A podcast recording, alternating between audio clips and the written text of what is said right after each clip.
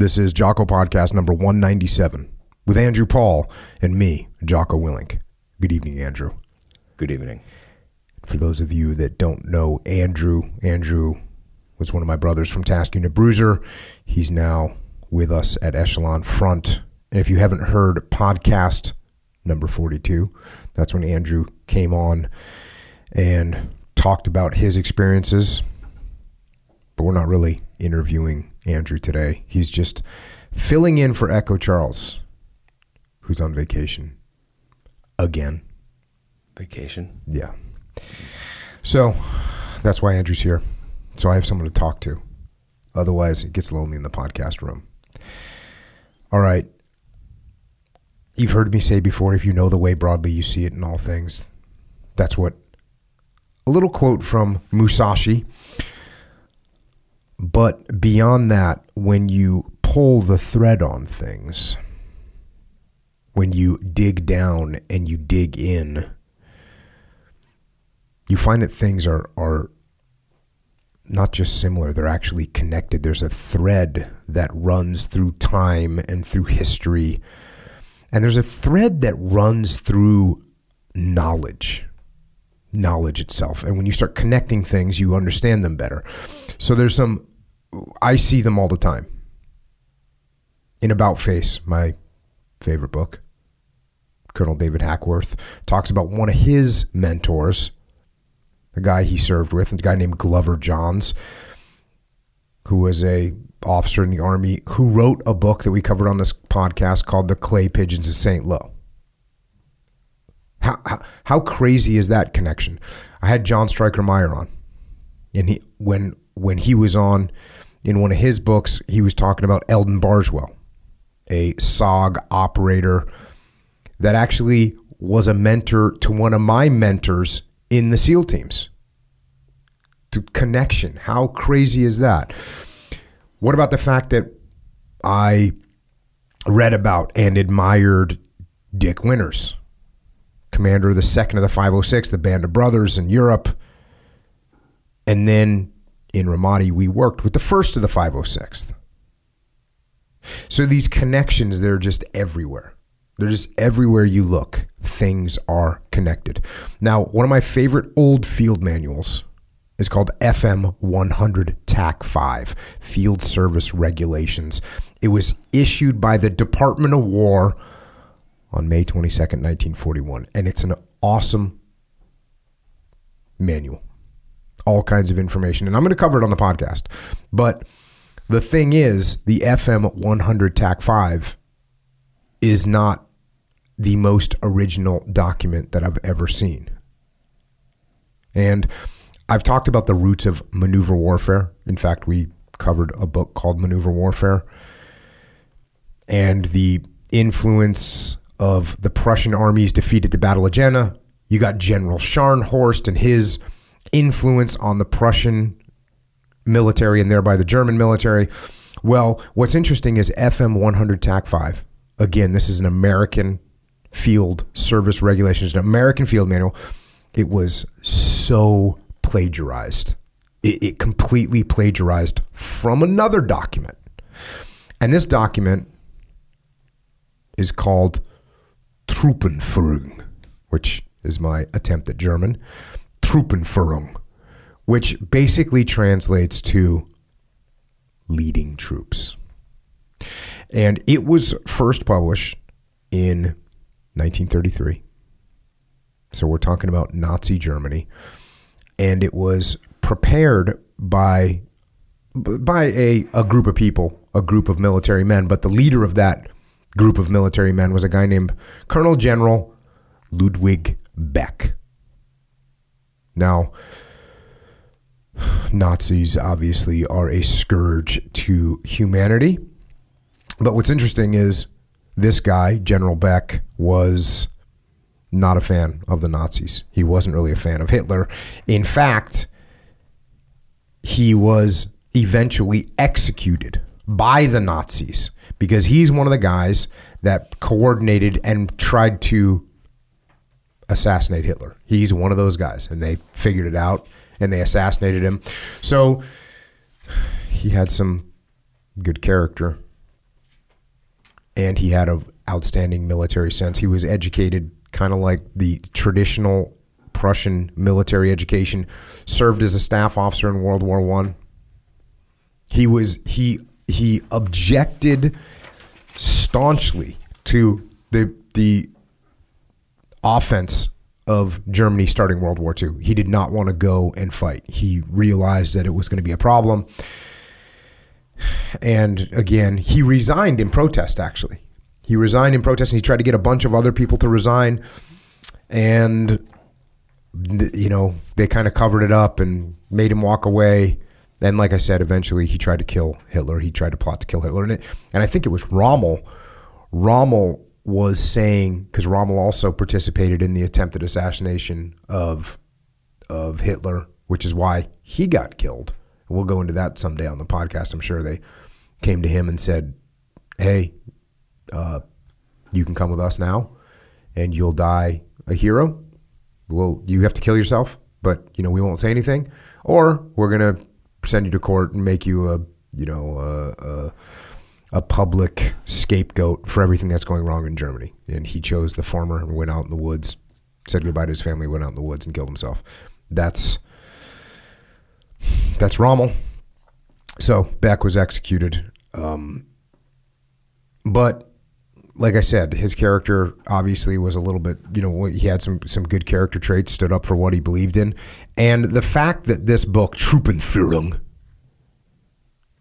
the fact that this book is has been so widely copied. The Americans use something based on it. The Brits use something based. The Germans still use something based on it. Really, kind of reveals his leadership knowledge. So, with that, we'll go to the book. The book Truppenführung. Am I getting better at saying that? It sounds good to me. Truppenführung. All right. Kicks off with the introduction. The introduction starts with the conduct of war is an art, depending upon free creative activity, scientifically grounded. Is that the way you think of it? I love that definition. Out of the gate. War is art, depending on free creative activity, scientifically grounded.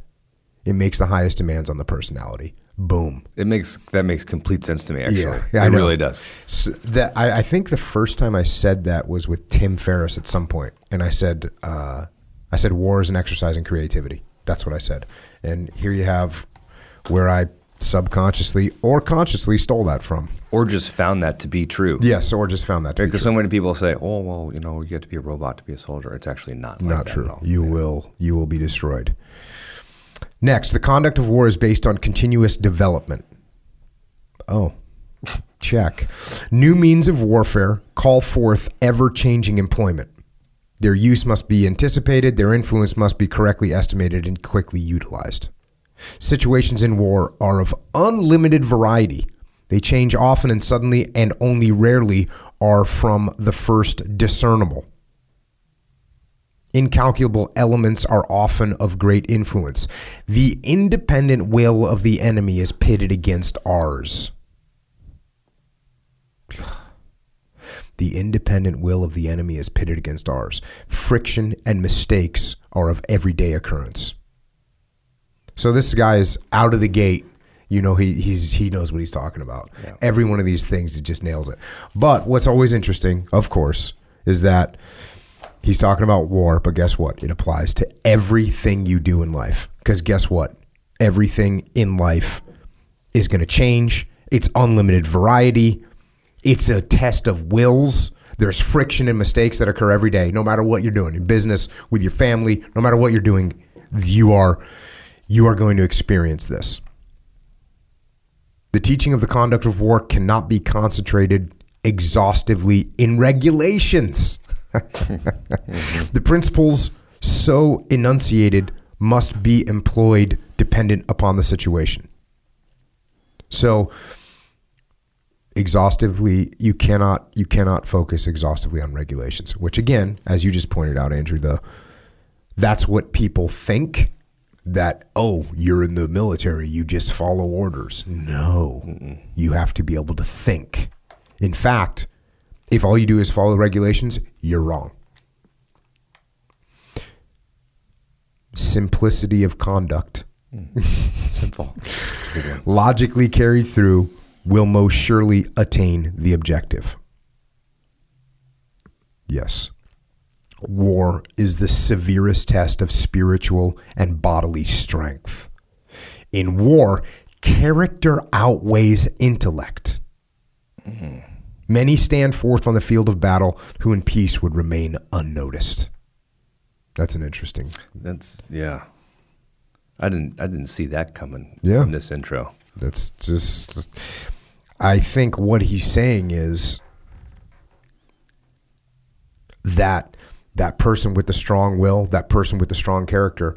Hey, man, uh, you can be a really smart person and be mentally weak all day long. Agreed. Discipline. Yes. So you can be super smart, and when things get crazy, you're shriveling up. You're thinking too much, right? You're shriveling up in the corner, scared of what might happen. Where you, if you're just a, a dude that has strong character, guess what? You can step up and win. Mm-hmm. Well, and how about when if you can know all the right things to do, but if you lack the fortitude and mm-hmm. discipline to to do it, Yes. you're it does like how many doctors know all the right things about health and yet maybe are not in great shape. So they know the things to do, but don't do them. It's the same same kind of thing. D- maybe you don't see this very often anymore, but like doctors that smoke. Oh. Well, now I guess you just get doctors that eat crap. Right. Right. Horrible. So yes, same thing. So that that strength of character doesn't matter. You can overwhelm the super mm-hmm. smart dude over in the corner. Next. Armies as well as lesser units demand lead. And by the way, if you can tell, my reading is kind of stilted, you know, because it's translation. So there's some weird words, some weird orders of words that don't quite flow, which is why I was going to read the the American manual 100 TAC 5 first, but no, I decided to do this one first because it's more challenging. Well, it's funny though. I when as you've been reading this already, I've been thinking, wow, this is so concisely written, and the words are so carefully chosen. And then I thought, wait, this is was this written? No, it wasn't written in English. It was written in German, and yet it's translated so well. Yeah, the American one, I'm going to do that one probably next, but it's it's even more like to the point. Mm. So, but you got to know where th- you got to know where the connections come from. Mm-hmm. I agree. Keep gotta going back. it. Keep Yeah. going. Yep. So, continuing on, armies as well as lesser units demand of leaders good judgment. So here's what leaders need: good judgment, clear thinking, and far seeing. Leaders with independence and decisive resolution. Leaders with perseverance and energy. Leaders not emotionally moved by the varying fortunes of war. Leaders with a high sense of responsibility. I mean, really? yes, is this not everything I talk about That's all the right. time? And build decentralized command here. Yeah, decentralized command. Oh, high sense of responsibility. I think we might call that extreme ownership. Right. De- uh, unemotionally moved, not emotionally moved by the varying fortunes of war. Detach. Detach. so yeah, this this is just epic. It's great. The officer is a leader and a teacher. Besides his knowledge of men and his sense of justice must be distinguished by his superior knowledge and experience, his earnestness, his earnestness, his self-control, and high courage. I mean, yeah, it's just so awesome. so legit. And it's funny because a lot of times people, you know, what's what's you know, they ask this question almost like a rhetorical question, like, but what is a leader? You know, but what really is a leader? There you go. Yeah, we just it. just read it. Yeah. So listen to that. Check those things in the mirror when you're trying to be a leader. You know, check and see if you're emotionally detached. Check and see if you're earnest. Boom, earnest. Mm-hmm. check your self control, check your knowledge, check your experience, all those things. Continuing on, the example and personal conduct of officers and non commissioned officers are of decisive influence on the troops. Wow. The officer who, in the face of the enemy, is cold blooded, decisive, and courageous inspires his troops onward. The officer must likewise find the way to the hearts of his subordinates and gain their trust through the, an understanding of their feelings and thoughts and through never ceasing care of their needs. I mean, relationships. How much do we talk on this, right? And Yeah. there's this dichotomy, Dichotomy. between I mean, 100%. Detach emotionally, but not unemotional. Yes. You have to care and they have to know that you care. I mean, yeah. so ridiculous, so ridiculously incredible that I guess it's not that ridiculously incredible. It's like, oh, you put a guy in 2000 and whatever into a combat scenario where he's got to lead, lead troops in a tough situation. If they're successful at it, they're going to come to the same conclusions that someone did in World War One, which is where this guy was coming This to these is conclusions. 80, 90 years ago that this Yep. was written, right? And well, here's the thing people have been fundamentally the same for 5,000 years. Yes. These are fundamentally true about human nature. Yes. but never ceasing to care for their needs. When I had Mook Mook on, General Mukoyama, he he's the he's the guy that used that word where I was like, yes. He was one of Hackworth's company commanders in Vietnam, and he was just you, know, I was saying this and I was saying that. He's like, yeah, you got to care for your men. And I'm like, check. And that's what he was talking about Hackworth. Once again, Hackworth known as this, you know, badass, hard ass guy. And he, he just, Hackworth cared about them more than anything. Yeah. Mutual trust is the surest basis of discipline in necessity and danger. this is what I've been trying to explain to people for a couple of years now. Is that is that the the word accountability? Um, I only have to hold someone accountable if they don't have if we don't have that mutual trust where they understand where I'm coming from and they just go, "Oh, you want the weapons clean? Cool, they'll be clean." I don't have to go and inspect the weapons Right. there's a mutual trust there. And in that trust is discipline. In all situations, every leader must exert, without evasion of, of responsibility, his whole personality. Willing and joyful acceptance of responsibility is the distinguishing characteristic of leadership.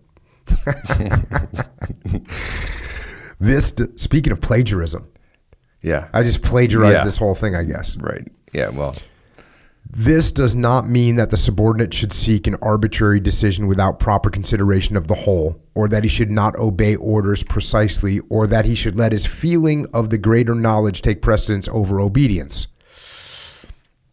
Independence of action should never be based upon contrariness.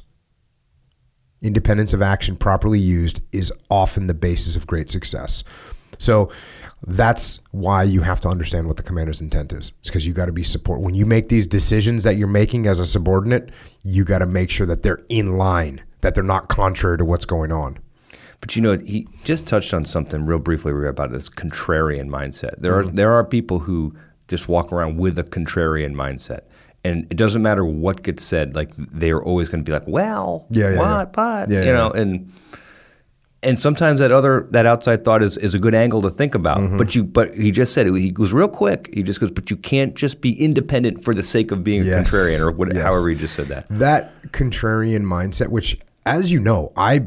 I mean, I have an open mind and I definitely try and think about things from a different angle. But you're right. People that are just being contrarian because they just enjoy the friction Right. of of arguing with people. Yeah, I'm not I'm not a big supporter of that. And they end up having no influence because because everybody just oh you you're if you they're crying wolf basically right, Right. everything they just disagree with everything Every so guess Yeah. what Yeah. in spite of technique, the worth of men is the decisive factor. Its significance is increased in group combat. So the way they translate it in the American one, I think they say the value. The I think they might even call it the combat value, meaning basically, are the dudes hard?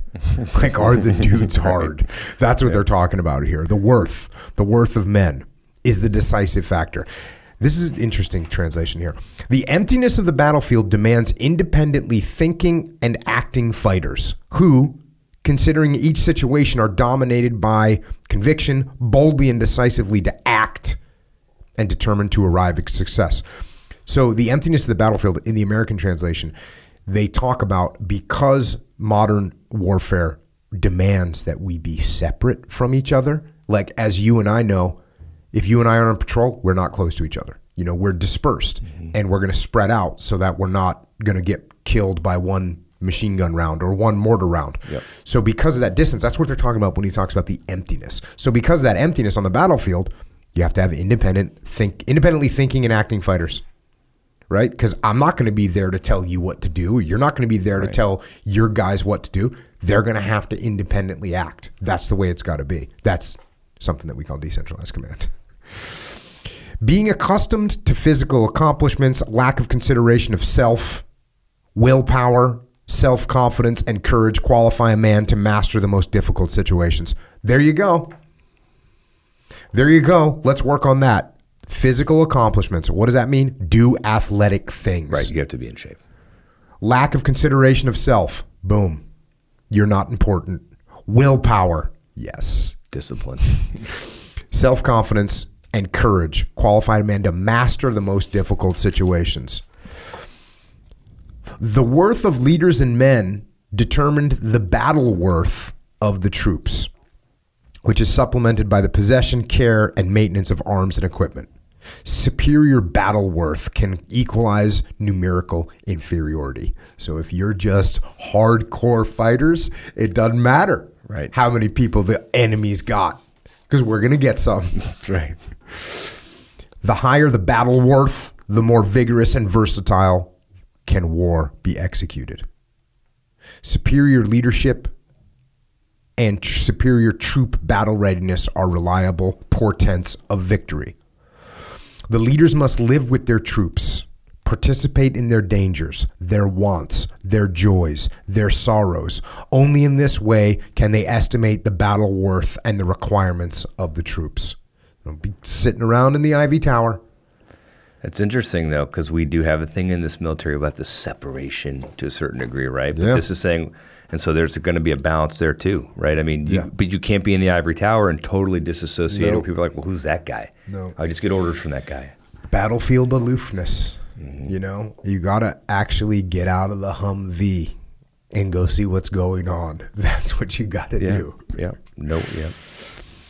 Man is not responsible for himself alone, but also for his comrades. He who can do more, who has greater capacity of accomplishment, must instruct the inexperienced and weaker. From such conduct, the feeling of real comradeship develops, which is just as important between the leaders and the men as between the men themselves. Troops only superficially and not through long training and experience, welded together, more easily fail under severe conditions and unexpected crisis. So if you're only superficially and you haven't gone through long training and you haven't been welded together, when the hard times come, you ain't gonna make it. And that's really when people ask me about, you know, uh, how do you build a team and how do you develop the bonds in a team? You do hard stuff together. That's right. You do hard stuff. And when we work with companies now, companies that made it through the downturn of 2007, 2008, because mo- a lot of companies didn't make it, but the companies that they always refer back to those experiences like, you know, that's what bonded them together. Right. Same thing with the military. You know, you go through boot camp. What is that? It's a hard experience. You bond with all these people. Mm-hmm. And you know when you meet someone else in the military, they went through, at a minimum, they went through boot camp or officer candidate school or whatever, some sort of hard kind of indoctrination. Then you go to airborne school, a little thing where you're all going to overcome your fears of jumping out of airplanes or whatever. Then you go to some kind of special operations school. Same thing. You're just you're just putting people through harder and harder things to get them tighter and tighter and more and more bonded together, so they can overcome these adversities when they come their way. Therefore, before the outbreak of war, the development and maintenance of steadiness and discipline in the troops, as well as their training, is of decisive importance. Every commander is enjoined immediately to intervene with all powers at his disposal against any relaxation of discipline, against excesses, plundering, panic, and other damaging influence. You got to get in the game if you see that stuff going on. Mm-hmm. Discipline is fundamental in an army. Its strict maintenance a benefit to all. No big deal. Just discipline. So, so it's interesting. It's touched on a few things here, which I think you know we get that because it's military makes total sense, and and it, talk about it when you want. But there's you know people I think struggle with how do you do that in business today? Oh, you know HR and how do I get involved? Like, you, you have to still find a way to do that appropriately, because Well, HR doesn't have anything to do with having discipline, process, procedure. You know, No, no, no. I'm talking about getting in and knowing what's going on with your people and in their life and and doing hard things together. You know, because I think a lot of people are like, well, you got to show up on time, do this part of your job. It's like, well, how do you how do you actually deepen those bonds in a company? Well, you got to find ways to put people through difficult things together through training, find events to do that builds that camaraderie, that gets them through a hard time, that strengthens the bonds of those relationships. I see good companies, good leaders do it in companies where they just set really tough goals that are achie- very hard but achievable. Whether it's a production goal, whether it's a sales goal, whether it's uh, a project goal, and people have to really turn and burn to get it done. Yeah. And when they get it done, they they have they're forced to work hard together. They're forced to go to the extreme a little bit, to work extra hours, to figure things out, to strengthen their relationships. And when they get done, everyone, you know, and it's stressful. And then they get done, and everyone's kind of holding their head up a little bit higher. That's right. And they're a little bit tighter. So it's not even. It doesn't even necessarily have to be that you have to allocate separate training to do this. You go, hey guys, here's this project. It's due in 30 days. We're going to deliver it in 24 days. I ran the numbers. I looked at the schedule. We can do it. Who's in? And everyone goes, "Yeah, we're in." Yep. And then everyone Yep. buckles down and they over they they achieve something. That's what they do. So that's what that's how you that's how you br- bring that build that bond between people and strengthen teams by doing hard stuff. Set goals on normal things. Because think about it when I come in and go, "Hey guys, we got this project due. It's due in 30 days. Could take a little bit longer though. I don't know." Everyone, no, who who gets fired up to hear that, right? no, right. no one, no one. Who goes, "Oh, cool, I'm going to take an extra half hour for lunch every day." If that's no, people don't even want to do that. Like people might think they want to do that. People might think they want to do that, but they don't want to do that. No. they don't want to do that. They don't want to do that. They want to get after it. And that's our job as leaders is to set that bar and to set it even a little bit higher and, in, and then inspire and encourage and bring everybody along to try and get to that next level further than what they thought. Wait, wait. Oh, 24 days. Yeah. All right. Okay, Yeah. boss. Well, what am I going right. to? Yeah, yeah. What do I have to adjust here? Wait a second. You really Yeah. think this is possible? Yes, I do. Yeah. And you know what? We're going to make the whole world. We're going to make everyone at this company look at us and say, "Dang, they did that in 24 days." That's right. And guess what? Some other team is going to do. They're going to know we can do it in 23. That's what my team would be doing. yeah, I know. I know. And then we get some good Right. competition going. So that's awesome. That's what you have to do. That's how you build teams. Stress builds teams. Now, if you have a team that's slightly fractured, guess what that stress will do? Break it apart. Yeah, it's got to find those weaknesses. Yes. That's right. so there's a balance. Oh, there's also a balance between, hey, you can set goals. Hey, there's a project that's due in 30 days. We're going to do it in 15. It's unrealistic. Everyone just looks at it and goes, yeah, Jocko's an idiot. He doesn't understand. He's in the ivory tower, doesn't even know what it takes to get this done. So balance. Balance there 100%. Continuing on, back to the book. The strength of the troops must be able to meet the highest demands in decisive moments. He who unnecessarily fatigues the troops jeopardizes success. Oh, wow. Boom. There we go. The strength employed in battle must stand in proportion to the objective desired. Unre- unreliable demands prejudice the trust in the leaders and shake the spirit of the troops. Again, this is a cry wolf situation. We got to get this done in 15 days. It's like, and that's my, you know, the first time everyone goes, okay, and maybe we get it done in 15 days.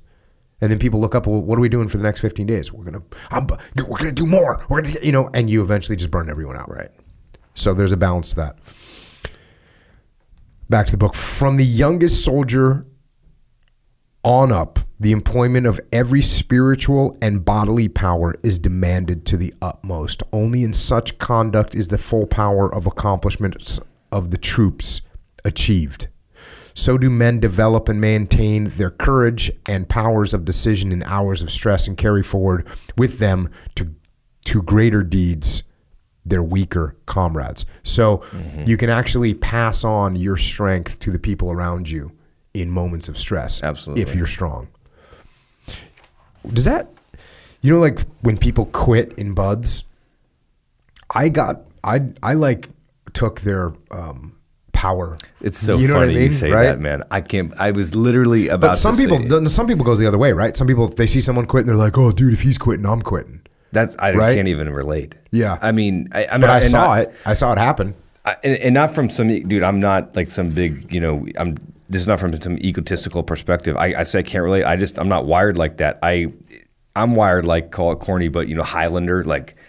You know how he would absorb like the strength of like that's that's kind of, but like the you know when a guy would quit, I somehow I felt like I absorbed his what was left of his power, and it actually it more like it inspired me. It, it inspired me to keep going. The fact that I could keep going and that guy couldn't, it just I was like okay, you know. I mean, it gave me more purpose. Even. That's why you just got to stay hard, man. you know, people are starting to because you're you're if other people start to see you like cracking, and they're your troops, they're going to be like, oh no, Right. this is a bad sign. Yeah, yeah, Jocko's, if- Jocko's breaking down. This is not good. Oh yeah, we yeah because we also are like, well, that will never happen with Jocko. So Jocko, don't ever do that. no, don't worry. If you took a knee, we would we wouldn't let you, or we would just step in for you. Yeah, But I don't see that happening. not happening. Here, this is what you. I was actually going to jump right here because when we started this thing off, you you talked about this a little bit. The first demand in war is decisive action. So, like you were saying, like, hey, you can be the smartest person with a great plan, but if you can't do it, if you can't act on it, everyone, the highest commander and most junior soldier, must be aware that omissions and neglects incriminate him more severely than the mistake of choice. So if you decide not to act, you are a worse criminal Yes. in the world. I agree. Than someone that just makes a bad bad judgment but moves. I just disappeared for a second back to Ramadi and and thought of those exact that exactly happening, like in real life, like in those moments when there is things going on. You, you act and you can maneuver and aggressively solve a problem, even if you make a small mistake. It's it's the default aggressive. Mm-hmm. Yes. It's right. It's the complacency. Well, I sit back and articulate. What, what, what, what ah, no, I just steamrolled Yes. you. You got to make a call. Now, obviously, just, I hate having to point this stuff out all the time, but it's the truth. If you just jump and make rash decisions without thinking about them, that's also stupid. You have to let things develop. But this idea of inaction, and I I mean, it is the worst. That's why, what, what do people say about inaction is a decision? So, we're, like, no decision is a bad decision, right? No Yeah. decision is the worst decision. No decision is a decision, first of all. Yeah, No yeah. decision is a decision. And it it might be the worst decision. Sometimes no decision while I watch things develop might Yep. be the right call. Yep. But let's be clear, no decision is a decision. what I've been trying to teach people lately is like a standard operating procedure for when you don't know what to do. Here's the standard operating procedure for when you don't know what to do.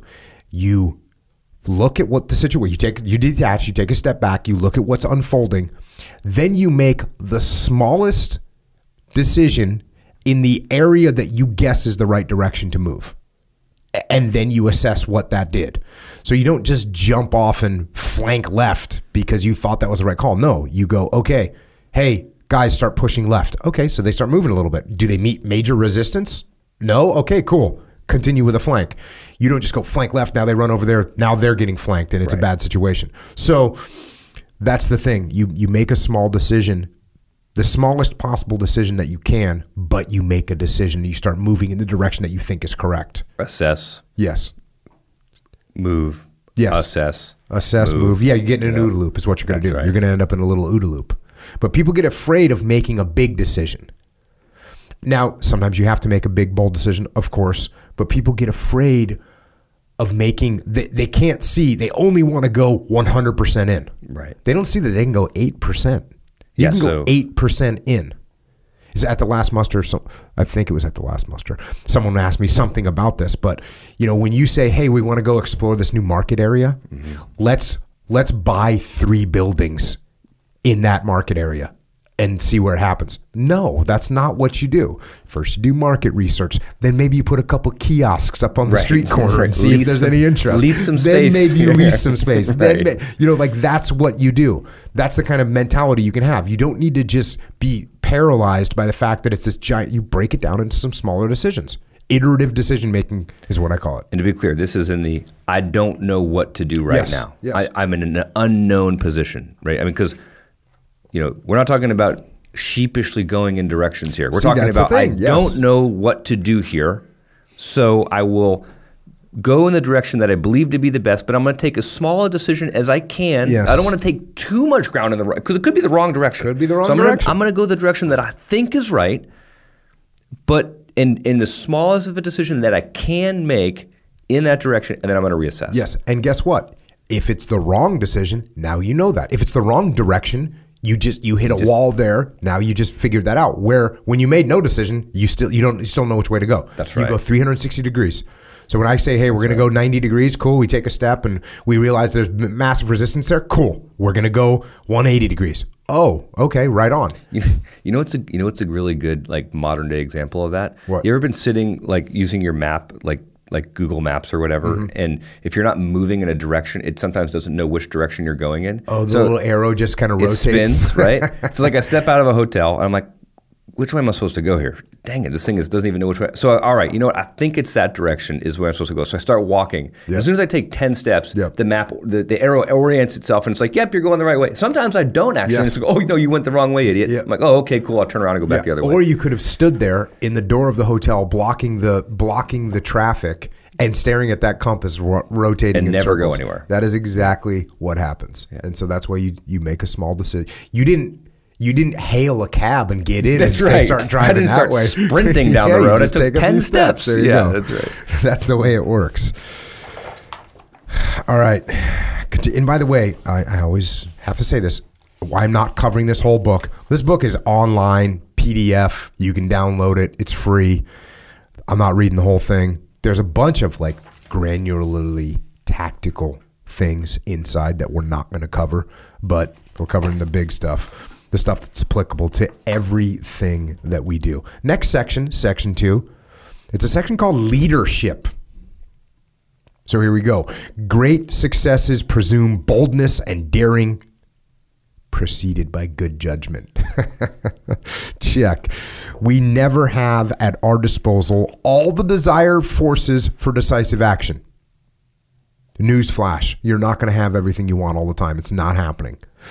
He who will be secure everywhere or who fixes forces in secondary tasks acts contrary to the fundamental task.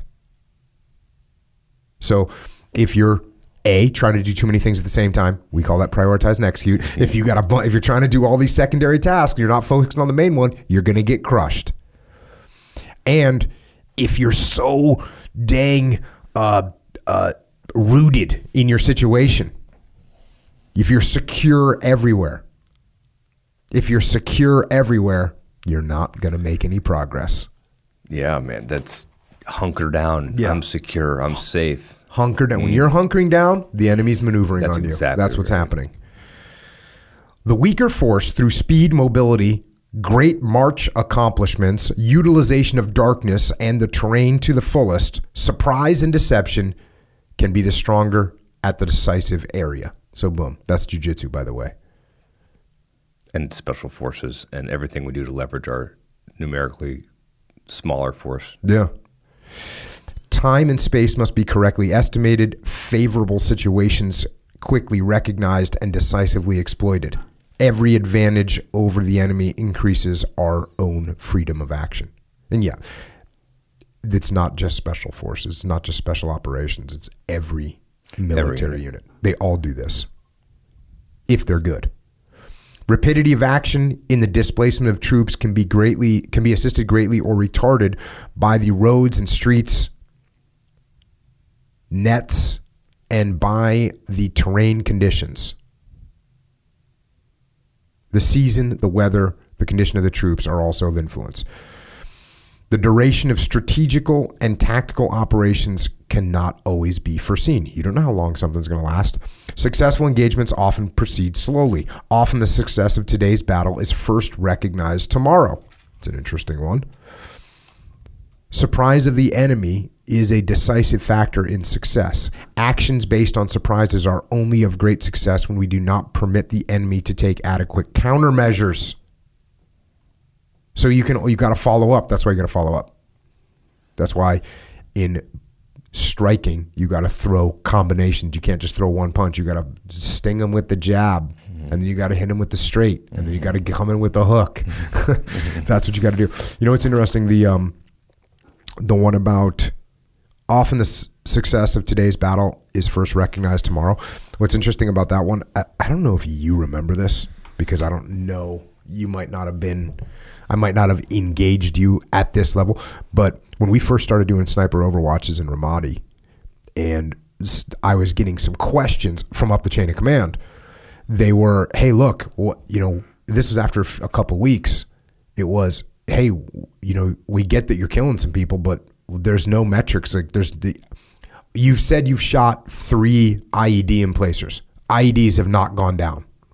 Like the I IED recall this. emplacements have not gone down. And luckily, I had read the the one the what is it the one Tech twenty four the counterinsurgency manual, and I had learned from that manual that the average counterinsurgency takes seven years. So I replied back to the chain of command and said, "Hey, just kind of FYI, we're fighting a counterinsurgency. The average counterinsurgency takes takes seven years to achieve victory.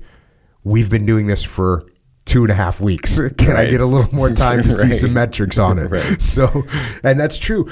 And actually, Colonel MacFarland, this was a, a battle that he had to fight because here you are, you know, it's a metrics based, people that are looking at things from a metrics based level, right?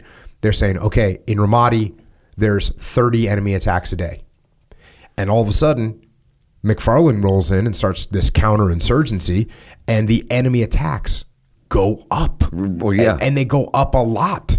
And so his chain of command's looking at him go, What are you doing? Right. What are you doing? The enemy attacks are getting worse. Your, your thing's not working. And he has to explain to them, th- you know why the enemy attacks are going up? Because we are actually taking ground from them and they're fighting. Yeah. And we're killing them. But this is what's going to happen. So the initial metrics are the reverse of what you want. And that's the way it is. That's what, so these the success of Vic, the success of a battle is not always visible today. You have to look at the long term effects. Well, we went into the hornet's nest. I mean, it's like, Yeah. hey, you know what? My kid gets stung by this bee like you know once a year. Well, we're gonna go in and get get rid of the bee's nest. All right. Well, we go in there. Well, you got you guys got stung like twenty times. Well, yeah, because we went in Yeah. and we actually are destroying the hornet's nest, so they're stinging us now even more. That's why it went up. And when we're done, though, they're not going to sting us at all. But for now, the numbers went up. That's exactly what happened when we went in there like that. We used to go after the hornet's nest. It was sort of a test of, uh, you know, when you're eight years old. Mm. It was a, always a test of of of courage, basically, because you're going to go in there with a stick and whack that thing Yeah. and see if you can get it to fall down. And you know, it's like playing pinata. You don't get it on the first shot. Like it takes a few. So you whack and then you run, and those things come after you. Right. But then, so all of a sudden, this So things go enemy up. right? attacks go up. Yeah, you're getting stung. Like Right. when you go in and hit a hornet's nest with a with a stick, you're getting stung. Pretty much. That's what's going to happen. All right, back to the book. The enemy will likewise endeavor to make use of surprise. Our conduct must take this into consideration. The knowledge of hostile leadership and war principles can influence the decision and aid our battle conduct, but it must never lead to preconceptions. Oh, that's good, isn't it? Mm-hmm. Like we know what the enemy's going to do, but we don't really know what That's the enemy's right. going to do. That's right. Hey, they're going to use the laws of combat, but we got to remember that they might they might step outside the bounds of the laws of combat. Those conditions which facilitate the conduct of war in our land make it difficult make it more difficult in foreign lands require consideration. Yeah, it's much easier on your own ground and we've learned that over and over again. In strenuous combat, troops are soon worn out and quickly used up. The forces must receive timely reinforcements in leaders, men, animals, battle needs, and war materials of all kinds. Boys are going to get worn out after a while. The mission and the situation form the basis of action. The mission and the situation form the basis of action. The mission designates the objective to be, to be attained. The leader must never forget his mission. A mission which indicates several tasks easily diverts from the main objective. So once again, prioritize and execute. If you got a bunch of different things, you're not going to achieve the main objective. I had a situation recently where people were wearing some of their teammates out and was talking to this company about how to do this. And I said, the mission is number one. That's our mission. Our mission is number one. But the mission requires people. Mm-hmm. And so you have to take care of your people and you have to balance their, you know, how, how tired they are, whether they're being replenished, but again, always in balance. But the, the mission is number one. But it takes the people and the team to accomplish the mission. So if you wear your team out, then you got nobody left to even yeah. accomplish the mission. That's so that's, that's the dichotomy. We talk about that in the dichotomy of leadership. I mean, if you if if all you're focused on is the mission, your men will be either used up, destroyed, they won't trust you anymore, it'll be a disaster. So your men, your people have to come first. And at the same time, the dichotomy is if you do nothing but care about your people, then guess what? You won't have anyone, you, you won't accomplish the mission, which, by the way, hurts your people. Mm-hmm. Because if you're in the business world and you're trying to push your people to drive production or, or, or do their job at a faster pace, great. Then you burn them out and they leave, and all of a sudden the company folds. Or the opposite. Okay, guys, you know, take your time. Right. Well, guess what? Now we don't get anything done, and the company folds. So what you have to do is you have to balance. Right. Obscurity of the situation is the rule. Seldom will one have exact information of the enemy. Clarification of hostile situation is is a self-evident demand. However, to wait intense intense situations for information is seldom a token of strong leadership, often of weakness. So look, you're not going to know everything. Right. It's not going to happen. You have to make decisions. That's what you got to do. Otherwise, sign a weakness. they edited me on billions. Oh, yes, they they there was one little section where I was in the show Billions, and there was one little sections where where they showed uh, Dollar Bill getting like a massage or something like that, and I was looking at him and I just go weak, but I didn't make the cut. uh, next, the decision arises from the mission and the situation. The decision arises from the mission and the situation. Should the mission no longer suffice as the fundamental of conduct, or if it is changed by events, the decisions the decision must take these considerations into account. He who changes his mission or does not execute the one given must report his actions at once and assume all responsibility for the consequences. He must always keep in mind the whole situation. So, they're not saying it's wrong. That's like some, right. Yeah, yeah, they're not saying it's wrong. Somebody's gonna be like, "Hey, Andrew wanted me to go and take this building, and the building is untenable. The the enemy's too strong. I I need you know I make the decision. I'm not going to take that building. We need to drop a bomb. We need to do something else. I just that's fine, but I need to tell you and." I need to keep the whole picture in mind because if that building was strategically important for what we were trying to accomplish, well, then maybe I have to take more sacrifices than I thought mm-hmm. to take the building down. The, the, the decision must depict a clear objective aimed at with the whole force.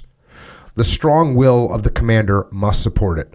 Often, the stronger will gains success.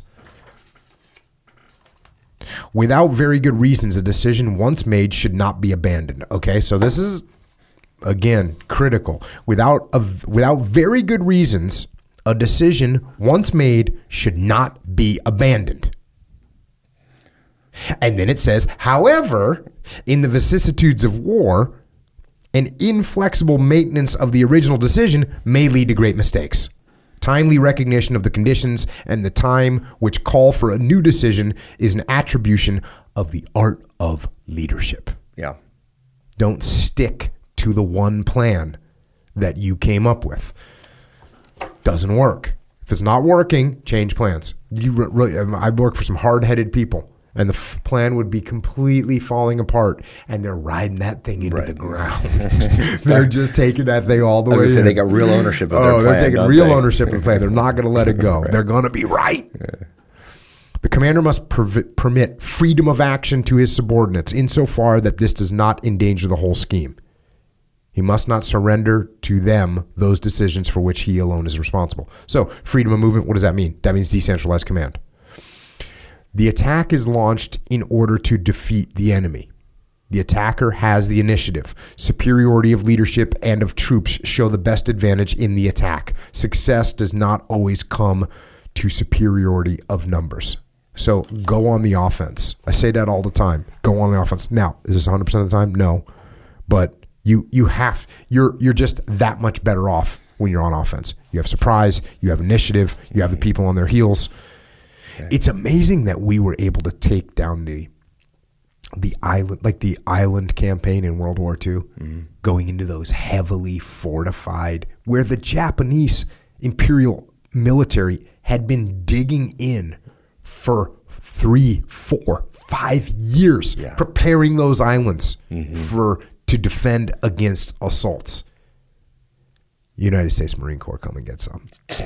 Seriously. Yeah, so- United States Marine Corps. And of course the Navy, the Army, but dang, just unbelievable that they were able to that's that's going on offense. That's right. It's like, Momentum. yeah, we're going on offense. Mm-hmm. Oh, you've been digging in. Oh, you built a miles long tunnel system to defend this island. Cool. Watch this.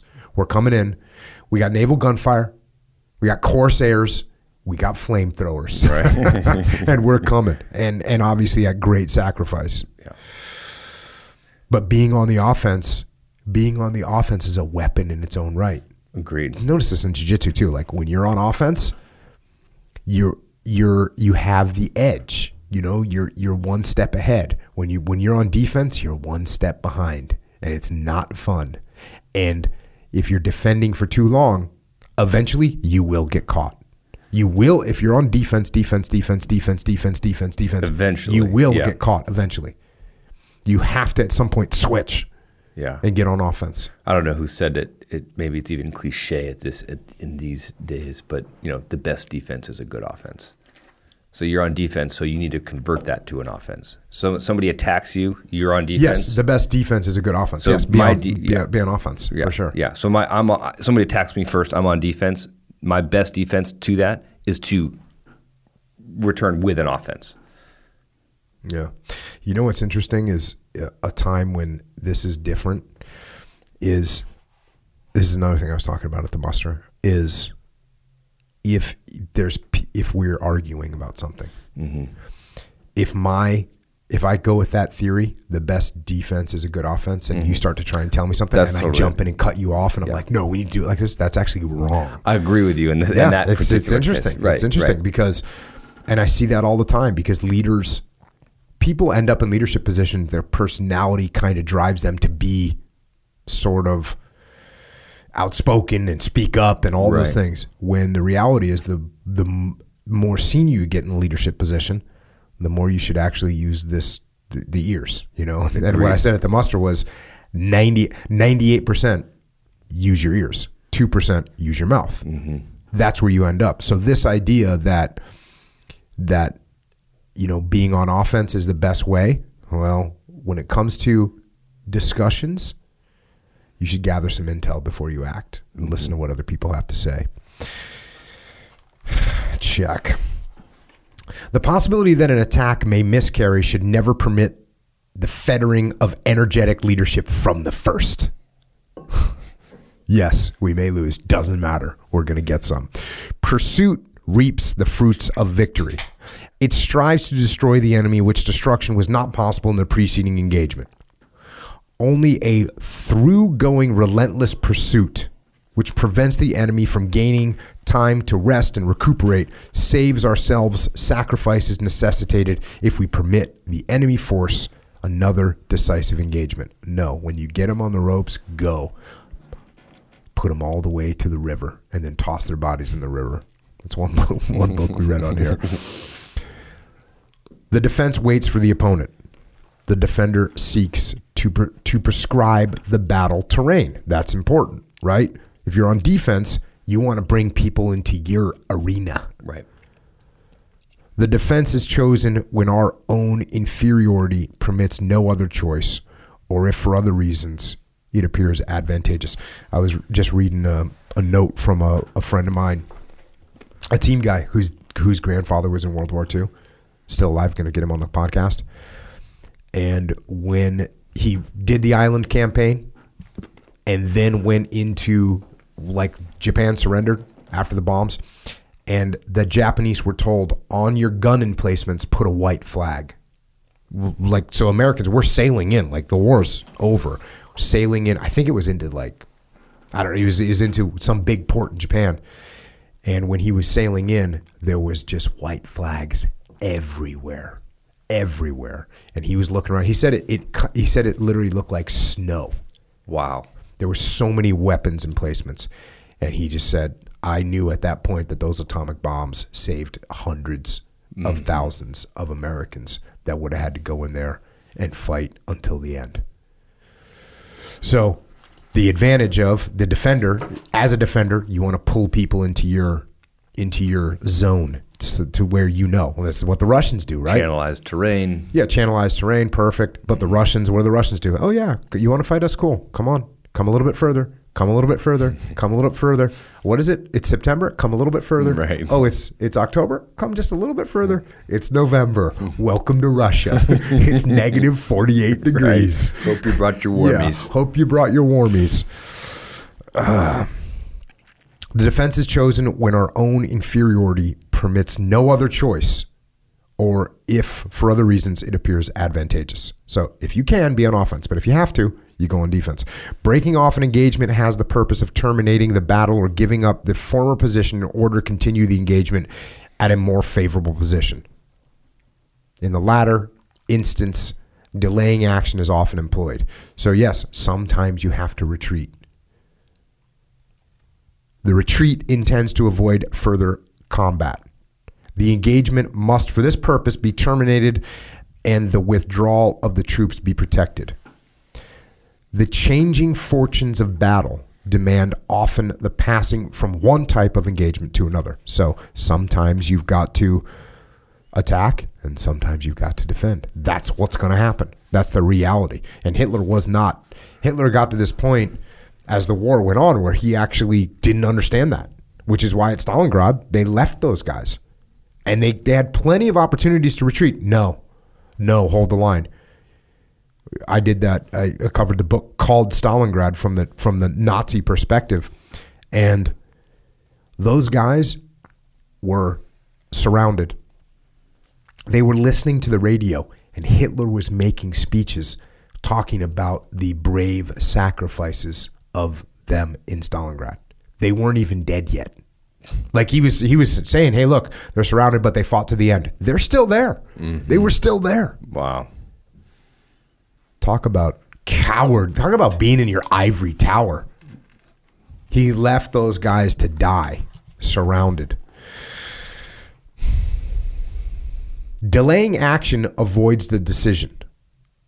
It will gain time, keep the enemy busy and deceived. So delaying action. Let's let's let's let's let mm-hmm. things develop a little bit more. Mm-hmm. During the course of the battle, the commander influences the action most strongly by the concentration and increase of fire and through the employment of his reserve. Distribution, location, and employment of the reserve require careful consideration. Mobility increases the possibility for their employment. Always have a little bit in the tank. Mm-hmm. you know? Always got to have a little bit in the tank. Everybody says that. You know, it's interesting about delaying. You're talking earlier about like like the Russians. Oh, wait a little bit mm-hmm. further, a little bit further, a little bit further, and then going on in this next couple of sentences. You feel whether it's an enemy, whether it's a competitor. You know, when they're going on the attack, they're also expending considerable resources. Absolutely. Right. So, so if you can kind of think think about a jujitsu match, a guy's on the attack, and you're you know you're in the guard, and you're kind of in a defensive position, right? But you're kind of letting him use his energy up, Yep. right? So let him keep using that energy, use that energy, and, and the troops are expending. It takes effort, logistical support to keep pushing, pushing, pushing, and you're spreading further and further and further away from, you know, home base where you've got mm-hmm. all your support. And then when they're spread and they've expended their resources and they're down to just maybe the last of their fuel and their food, and they're like, boom, then you launch your counterattack. Yeah. So- and, and speaking of, you know, what I brought up before about when you're, I don't want to use the term arguing, but when you're discussing something from a leadership perspective, you're in a group, you're in a meeting, exact same situation.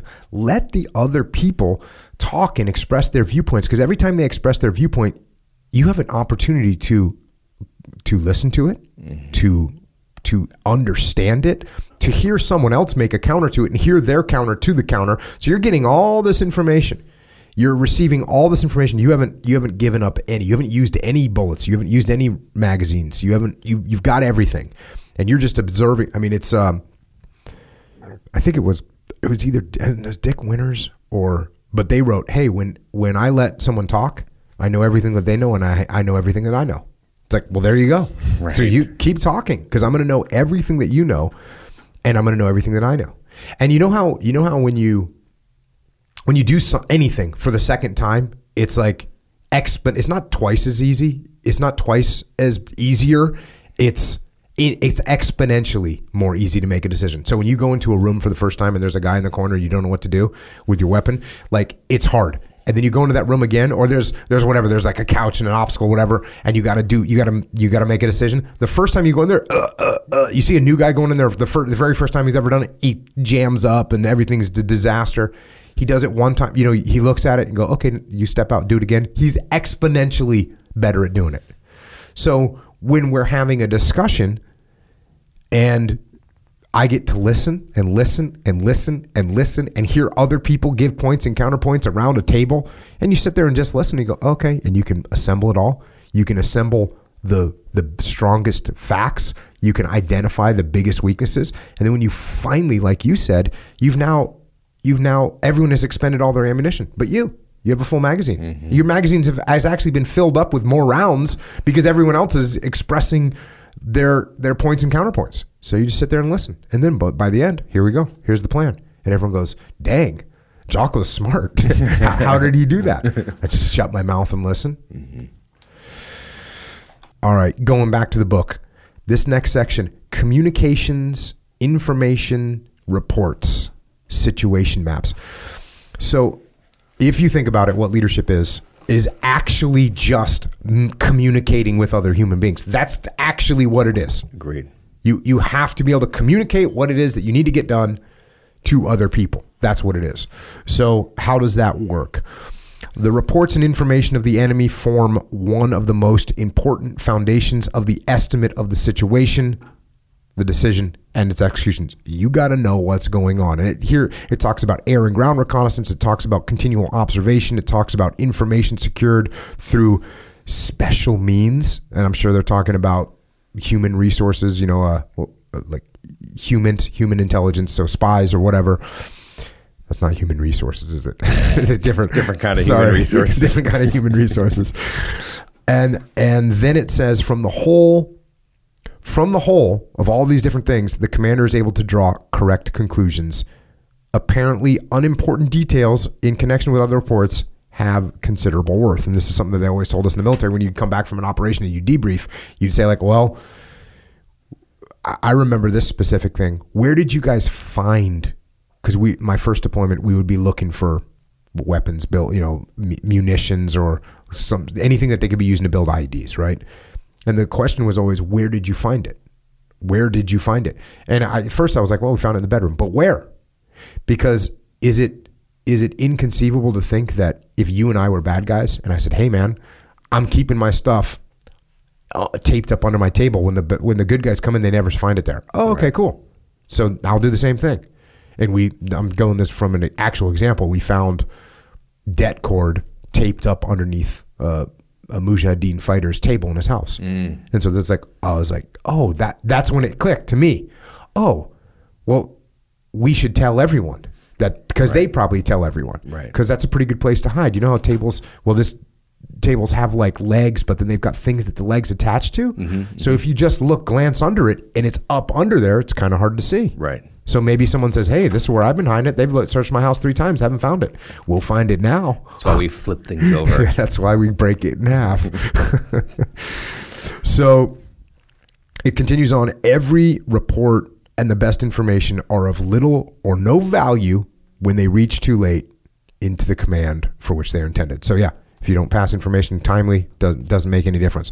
All commanders are enjoined as early and to the greatest extent possible to inform the higher commander of the situation and to transmit all important information. Yes. The one making a report must express himself clearly and positively. He must differentiate between what he has seen, what another has noted or stated, stated and what is presumed. Mm-hmm. The source of the information must be stated. Suspicions must have basis. Mm-hmm. Those are big. Yeah. I've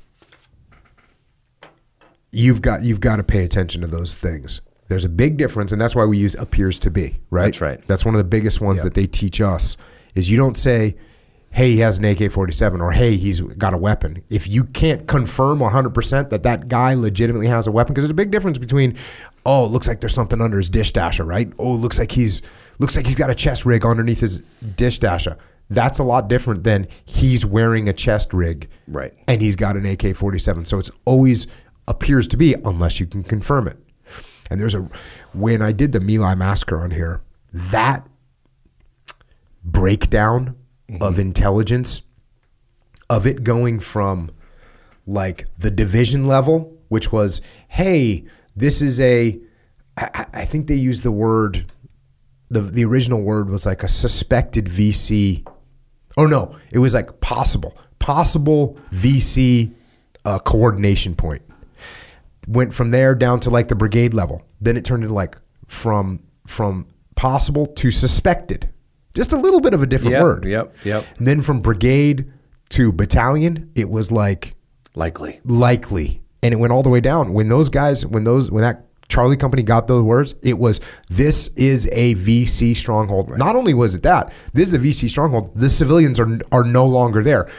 The civilians, there's no civilians there, and what they had heard was on Wednesdays they go to some market. This the the the the w- women and children go to this market, and maybe they did, but it wasn't like, I mean, does every single person in your neighborhood go and shop on the same day at the same time? No. Is there, hey, Wednesday they got a Wednesday they got specials at, at the grocery store. Cool. A bunch of people go down there. Not everyone.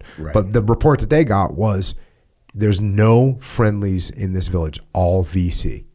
Wow. And so as that escalated, you know, you tell that to a 18 year old trooper, you, this is an enemy village. And guess what they did? They went in there and they killed. They murdered everyone. So that's why you have to pay attention to those. And I had this happen to me too. We we, we did an op on my first deployment. We got a, a piece of overhead imagery, and on that piece of overhead imagery, there was a red X on one of the buildings. And I was like, cool. I mean, this was early in my deployment. I'm like, oh, that's where the bad guys are? Cool. We'll go get them.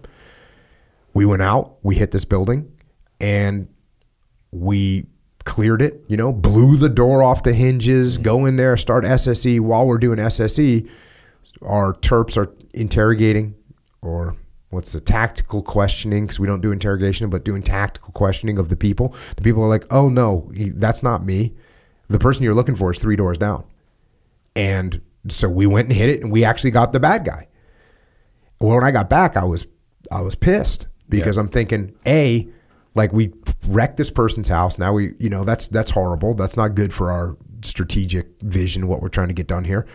The guy, the enemy, the real bad guy, could have escaped. And so I asked the question. I said, "Who drew this? Who put this red X on this building?" Yeah, who? Spec- like, what yeah, was yeah. the reason? And who? And I actually said, yeah, yeah, who and why?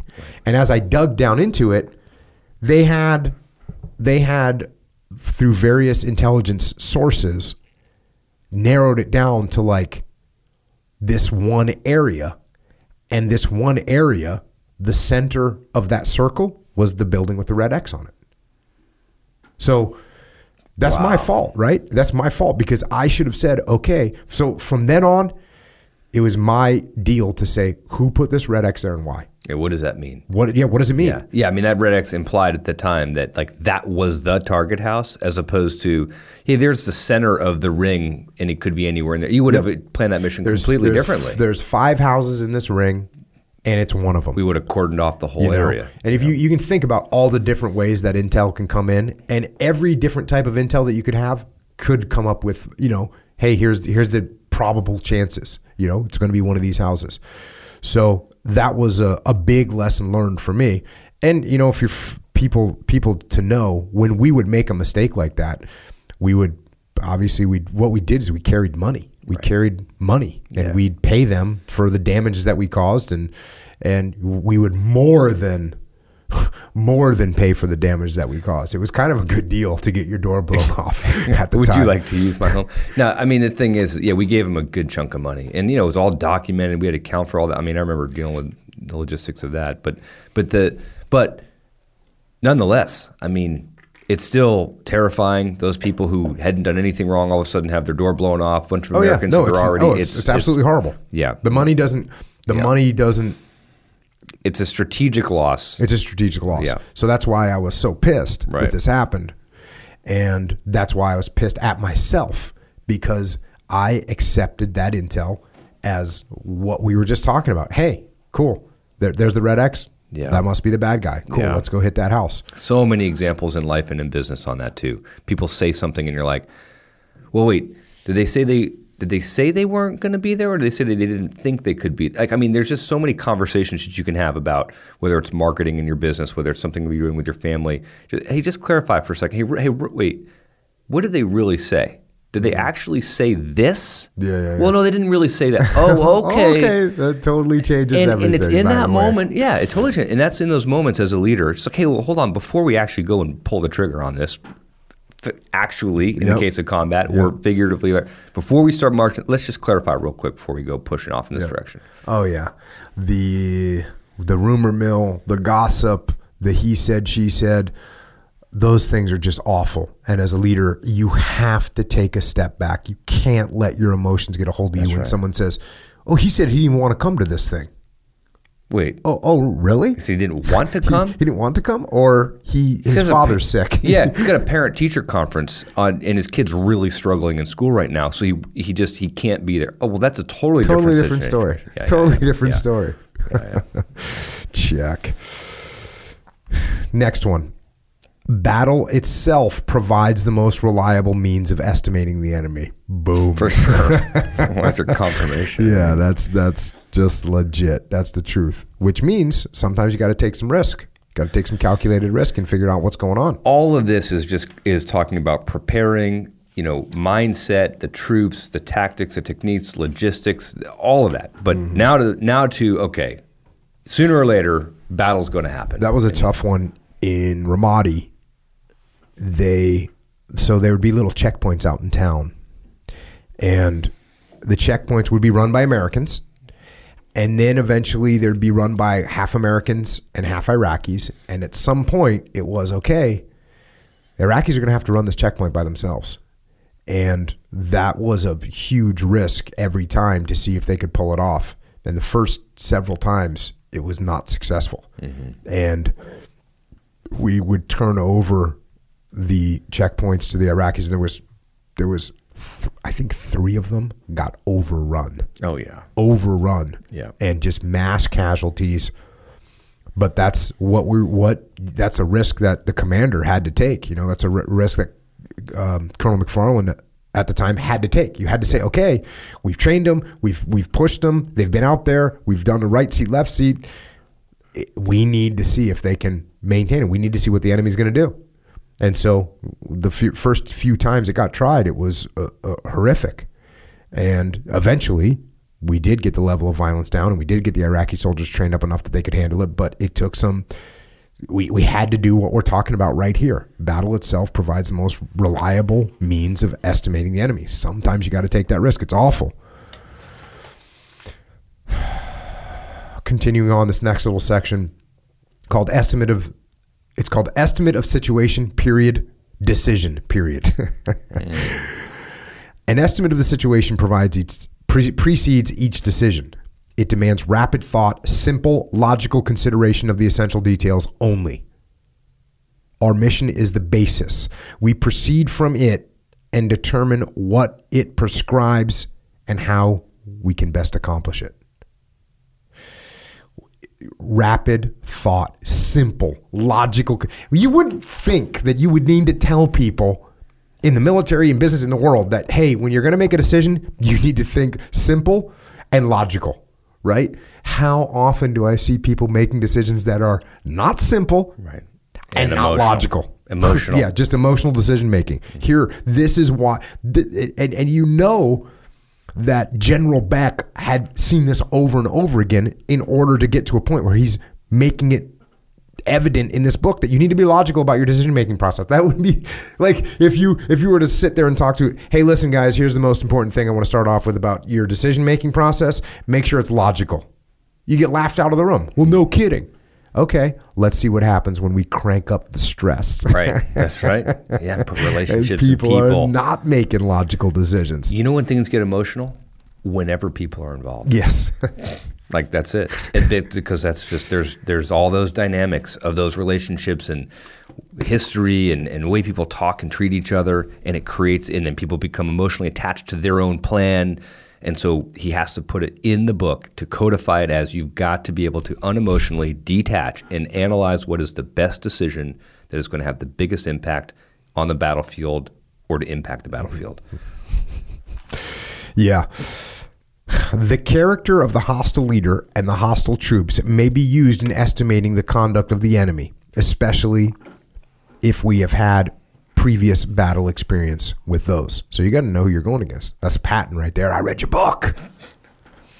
As a determined decision must be logic must be the logical result of careful consideration of all factors. The decisions made will not always correspond to the actual conditions presented. This is interesting. The decisions made will not always correspond to the actual conditions conditions presented.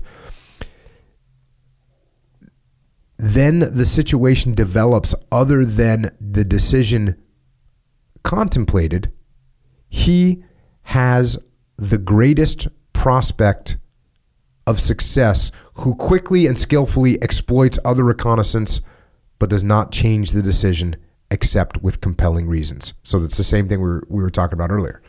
You, you stick with your decision until you see that it's not a good decision, and, then the you change faster it. you can do that, you can quickly analyze it, Yep, right? yep. That's how, like Boyd said with the OODA loop, the quicker you can go through that OODA loop, the better you can outmaneuver. I used to do this all the time in even in, in Task Unit Bruiser.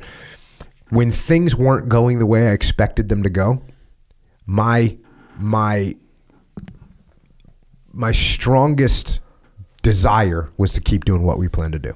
Like, okay, look, oh, we didn't expect to take contact from over there, cool, but we're going to keep pressing through from the north or whatever. And that was my that was my that was where I leaned toward. I always lean toward go with the plan. You know, plan your dive, dive your plan, right? Mm-hmm. We say on diving, hey, you come up with a plan, you go out there, everyone's walked through it, everyone knows what the plan, and we briefed it. If you can stick with that, you stick with it. But then sometimes you got to go, oh, you know what? I didn't expect what that, and that is too big of a curveball for us to handle. I'm making an adjustment or making a call, and that's why we have standard operating procedures, and we make an adjustment based on something that else that we've rehearsed a thousand times. That's right. So you've got to pay attention to that. Now we get into orders. This is pretty cool. The order puts the decision into effect. Clear orders are an essential for the frictionless cooperation of all commanders. For the higher commander, the written order provides the foundation for leadership. It is communicated to the lower units printed as a carbon copy, typewritten, or written by hand or by technical communications means. Frequently, it is dictated over the telephone.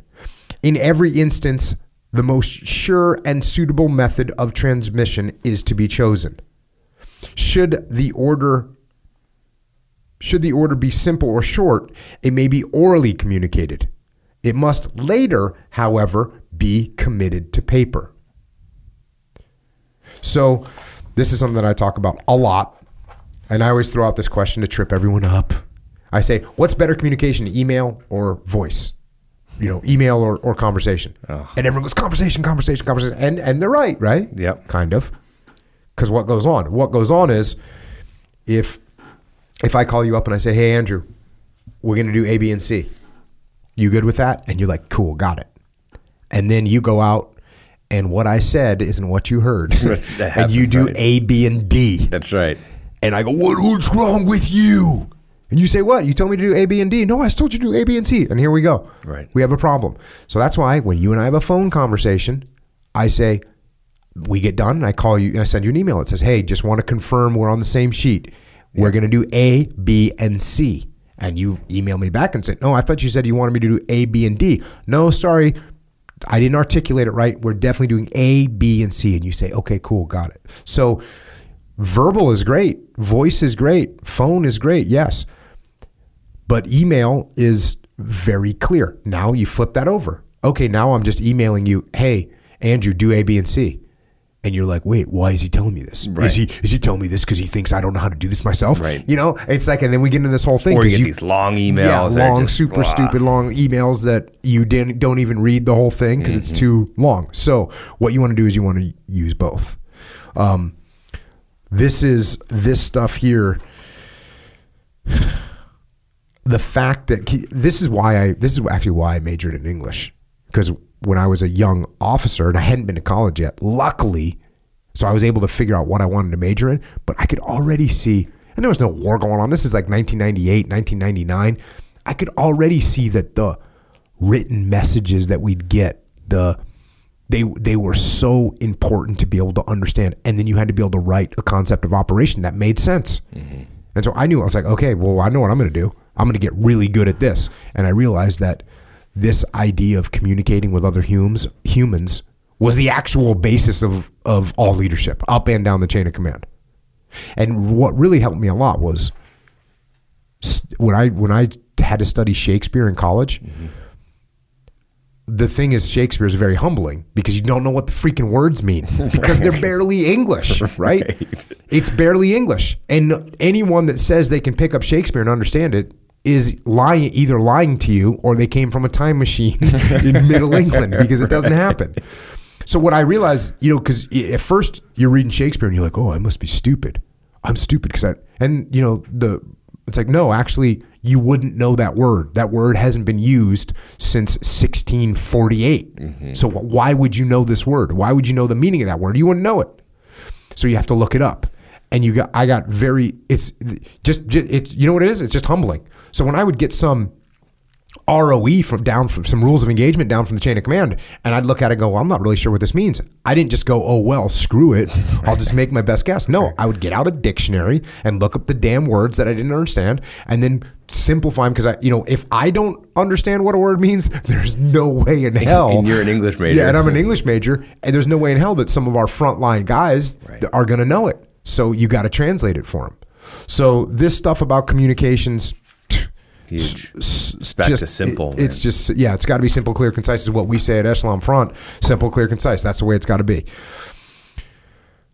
Continuing on, the, this is so good. The more pressing the situation, the shorter the order. Where circumstances permit, oral orders are given in accordance with the terrain, not the map. Oh, that's good. So, whenever chance, whenever I can, I'm actually taking you out there. I'm actually looking, okay, Andrew, you see that hill over there? I want you to get, you know, put some machine guns up there because we're going to assault through. You go, okay, got it. Not looking at a map, we're looking at the terrain itself. How often can you Eyes on. actually get eyes on? Um, in the front lines and with the lower commanders, this is particularly this is particularly so. With important orders, it is often advisable to use two or more means of transmission, which is what I just said. And I tell that to companies all the time. Hey, you want to get your you want to get your vision out to the company? Email it to them. Do a video. Do a conference call. Do a, a, a poster that they can do it all. Get that message out there. Do you you know? I hate to say over communicate because that implies it's too much, but over communicate. When I think of over communicate, it's like I'm going to send you, hey Andrew, I'm going to send you 48 emails every day. Yeah. Of- now I don't even which- know yeah, which one I which should be reading important. here. And yeah. You know, I had a good conversation with Sarah Mm-hmm. Armstrong at the uh, at Muster about this and about how in this day and age, if anything, people tend to overuse email, and we Mm-hmm. have these just swamped inboxes. And having a, in this modern day and age, having a, a good plan in place for some comms discipline of, of and it's exactly what, what you said earlier. And, and I've been using this in business for years. It's it's a conversation because you can get to the bottom line quicker because so much of the communication is nonverbal. It's like tonality, and, and mm-hmm. if you can do it over a, a video of VTC or Zoom or Skype or whatever, mm-hmm. great.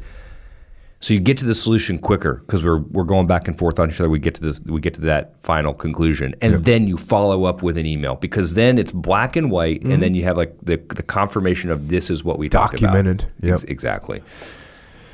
It is easy to underestimate the time required to get an order through. That's a good one. Mm-hmm. it's going to take a little bit longer than you thought. Oh, here we go. This is what you were just talking about. Too many orders, especially in battle, during which the communication means may miscarry, produces the danger of causing injury to independence of action or lower, of the lower commanders. So if you're if you're trying to tell everyone exactly what to do, guess what? Eventually, that order is not going to get through, and you know what they're doing? They're waiting to hear it because you haven't decentralized command enough. Yeah. You've you've trained them like a dog, only to do what you tell them to do. An order should, shall contain all that is necessary for the lower commander to know in order for him to execute independently his task. It should contain no more. Correspondingly, the order must be brief and clear, decisive in tone and complete, adopted to the understanding of the receiver. Oh, that's what I just talked about. Adopted to the understanding. So you got to translate those big words in the ROE down to the frontline troops and, according to conditions, his peculiarity. The commander must never fail to place himself in the position of the receiver. I talk about perspective all the time. You got to understand the perspective of the person that you're talking to. They don't have all the context that you have. You got to you got to recognize that. The language of orders must be simple and understandable. Clarity, which eliminates doubts, is more important than correct technique. Clarity must not be sacrificed for brevity. So sometimes you got to go a little bit more detailed. Negative expressions and changes lead to half measures and are objectionable. Exaggerations are equally bad. Orders may bind only insofar as they correspond to the situation and its condition and its conditions. So that's a good one. Orders may bind only insofar as they correspond to the situation and its conditions. So as soon as there's something outside that, you can't you can't say no, don't go across the line of the limit of advance ever. Cuz guess what? You might get into contact and the only way to get out of it is to cross that limit of advance. So you better leave some flexibility in there. Still, it is often necessary to issue orders in uncertain situations. If changes in the situation are to be expected before the order is put into execution, the order should not go into details. So if you don't know really 100% what's going to happen, if you have, he says, still, still, it is often necessary to issue orders in uncertain situations. You're still going to give orders, but if change in the situation is to be expected before the order is put into execution, the order should not go into details. In great strategical operations, especially when orders must be issued for several days in advance, this abstention from details is to be specifically observed. The general intention is expressed, the end to be achieved is especially stressed. In the execution of impending action, the main instructions are given. The immediate conduct of the engagement is left to subordinate commanders in such a way the order is fully executed. Decentralized command, 100%. Mission That's, end state. Yes. This is what we're trying to get done. Here's where we're trying to end up. Go make it happen. Insofar as conditions permit, it is often best for the commander to clarify his intentions to his subordinates by word of mouth and discussion yet he must not make himself dependent on his subordinates. The decision and orders are therefore solely his. This is, hey, you talk to your platoon chief as a platoon commander, and your platoon chief is saying, we should come in from the west and attack from the west, and you go, okay, sounds good. And then you get hit strong forces and you fail your mission, you don't go, well, chief told me we're coming in from the west. you said that's right. No, shut up. It was your call. He made his recommendation. Continuing, it is recommended that the written order which directs the activities of different elements to a common goal be paragraphed and the paragraphs numbered. That's a, I kind of left that in there because this is the kind of detail this manual goes into, like number your paragraphs. Yeah. That which is important should be placed first. Check. Here we get here. This is this is good. The following sequence is recommended for operations orders. Number one, information. So, in the U.S. military and in and in NATO, as a matter of fact, we use something called the five paragraph order, SMEAC, situation, mission, execution, admin and logistics, and command and signal. That's what we use in the U.S. military. That's sort of our abbreviated uh, troop leading procedures. Boom. You use situation, mission, execution, admin and logistics, and command and signal. So here's they're talking about operational orders. The first thing information of the enemy and neighboring units insofar as this is importance of, of the receiver. So what is that? That's the situation.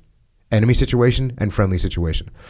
Next, the intention of the commander insofar as it is communication as its communication is essential to the accomplishment of the end sought. What is that? It's mission. So we've got situation, mission. We've got literally the exact same thing. Execution is what we have next, and theirs is missions for the elements of the whole command. What's that? Yeah, that's that's the execution. That's what we're actually going to do. For America, we have admin and logistics next. And they have orders for the light motorized columns, the field trains and baggage trains, the battle echelon, and the remaining reserve elements insofar as this is of importance to the troops. So what's that? It's all the logistics. Logistics. It's all the admin. Yeah, yeah. And the last one we have is command and signal, which is how you're going to communicate and where. You know, this is when you'd be briefing. You'd say, uh, you know, hey, as the tasking commander, I'm going to be on this ridge line. So we have command and signal, and the last thing that they say is command post and communications to and from. I wonder where we got SMEAC from. So there's the origination of SMEAC. It's it's you know it comes from the Truppenführung. That's where we so got it. good, man. H- h- how this book has has escaped like my junior officer training. You know what I mean? Like it. That's what we're trying to solve right now.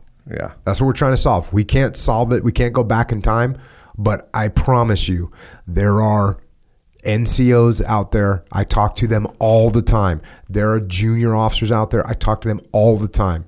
They send me messages. There are battalion commanders that that go through this and listen to it. So we're good. Yeah. We've we're, we're taking care of the problems of the past.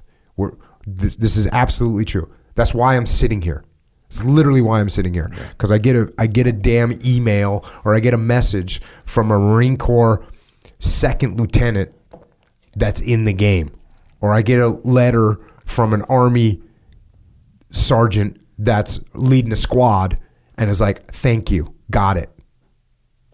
I got to admit, when I was a junior officer, I was so busy, so busy, you know, rabbit ears, you guys can't see that, like with whatever I was tasked with. Yep. I never had time to read a book like this.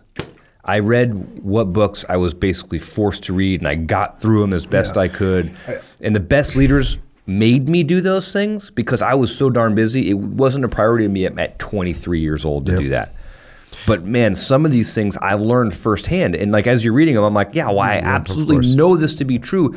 But I learned it like by actually touching the hot stove myself. You know, Well, Dave Burke was talking about it when he was at the basic school. He's like, they gave him a stack of manuals mm-hmm. and said, read the manuals. But the problem is, you don't have the context around them. Yeah. So that makes it much, much harder to read. it's like distant. You don't really. And even for me, when I when I'm reading something with all the context I have around it, like when I read it, like when I first started reading books that I knew I was going to do on the podcast, it, it gave me a new level of appreciation for what I was reading because I was like, oh, okay. So here's how I'm going to describe this to everyone. Mm-hmm. Because just like we were talking about written versus email versus verbal, right? When you read the written word, it's different than when someone is putting the influence on the right spot, right? The when you're using the tone and all that stuff. And I mean it's that's coming from that's coming from Colonel William Reeder, who had I, I was reading his book to him on this podcast, mm-hmm. and he's like, "This is very emotional for me because I haven't, you know, read this book since I wrote it, and it's very hard to listen to." Mm. Y- You know, it's like yes, when you add the voice, it's there's something more to it. And then when you have someone that's a knuckle dragger like me that says, "Oh, here's what this is. Here's what we're talking about here," Here's what here's what this actually means. Here's what this translates to on on, on the battlefield, in the boardroom somewhere. Here's the, the way it actually works. So that's what's good. Even though we didn't get the ideal training, we can give it to them now. Yeah. And I think it's so important. We talk about training and how important training is for preparation. Like, at least, at the very least, hey, you got to read this book. At the very least, okay. I mean, in the absence of that, it's like a complete failure. But at least, okay, read these books, but you've got to find the time to do the training, read the books, and then as a leader, sit down. Okay, what does that really mean when we go out and we operate in this way? What are the lessons from this book that we can apply? Yeah. Really do it. Yeah. You know, it's like for me, when I, I was reading About Face, and I read About Face like when we were in Ramadi. I read it for the first time. I'm not sure, 100% sure when I read it for the first time, but I knew that when I brought it to Ramadi, I was like, that's the only book I brought with me. Wow. And the thing is, I would read that, like, I would read that to fall asleep, right? I just get up to my room. I would open up to a random page because I've read it enough times that I don't need to read it from cover to cover. But I'd open up to a random page and I'd be like, oh, oh, this is this is what I'm experiencing right now. Oh yeah, okay. He experienced the same thing. I, re- I remember one of the first nights I was there, flipped it open, and I start reading it, and what it's saying is, he they're working with the South Vietnamese military, and the South Vietnamese military was untrained, unequipped. Um, they were they were totally devoid of any kind of ethics in terms of money and you know it was corrupt so i was like oh okay. So he so in vietnam they were dealing with the exact same thing that we're dealing with here. Okay cool. Here, let's look at how he dealt with it. You know what i mean? Mm-hmm. Look there that's the person that actually made me say okay the iraqi soldiers are not going to be like us. They have a different culture. They they run things a different way. It's not it's not wrong. It's just different from the way we do things. The classic case is the Iraqi officers skimming money Right. off the enlisted guys' paychecks. Right. And we're to us, this is like a total total sin, right? Right. The ultimate sin. You're gonna steal money from your enlisted troops. For them, the enlisted guys, that's what they expected. Yeah, they totally hey, he's the boss. Yeah. Hey, he's gonna take a little bit, he's gonna take his little cut. Of course, he's the boss. You know, what are we doing? We're, we're he's gonna he's still generous to us, you know, he's not taking all of it. Right. And we had to get that through our minds, you know, that that that their attitude, their cult, they're culturally different. And so if we waste a bunch of time trying to sort out their pay, they're all looking at us going, "What are you doing? Wh- wh- Why are you trying to create a conflict with us? We, I'm the boss. I'm going to take my cut. What are you talking about? Right. To them, it's just as simple as That's how it that's is. just how it is. Yeah. You know, and and so for me, like reading about face, that was that was the book that really tuned me into. Okay, there are lessons here. I mean, that's why that's why I named Task Unit Bruiser Task Unit Bruiser because that's what that's what Hackworth did. One hundred percent stolen from Hackworth. One hundred percent. But all the little things Cover and Movie talks about in there. Talks about decentralized command all the time. Talks about all those things are in there. He doesn't. It's not even a leadership book. It's all in there though. Mm-hmm. So yes, these types of situations where the other thing that happens is everything we've said so far, right?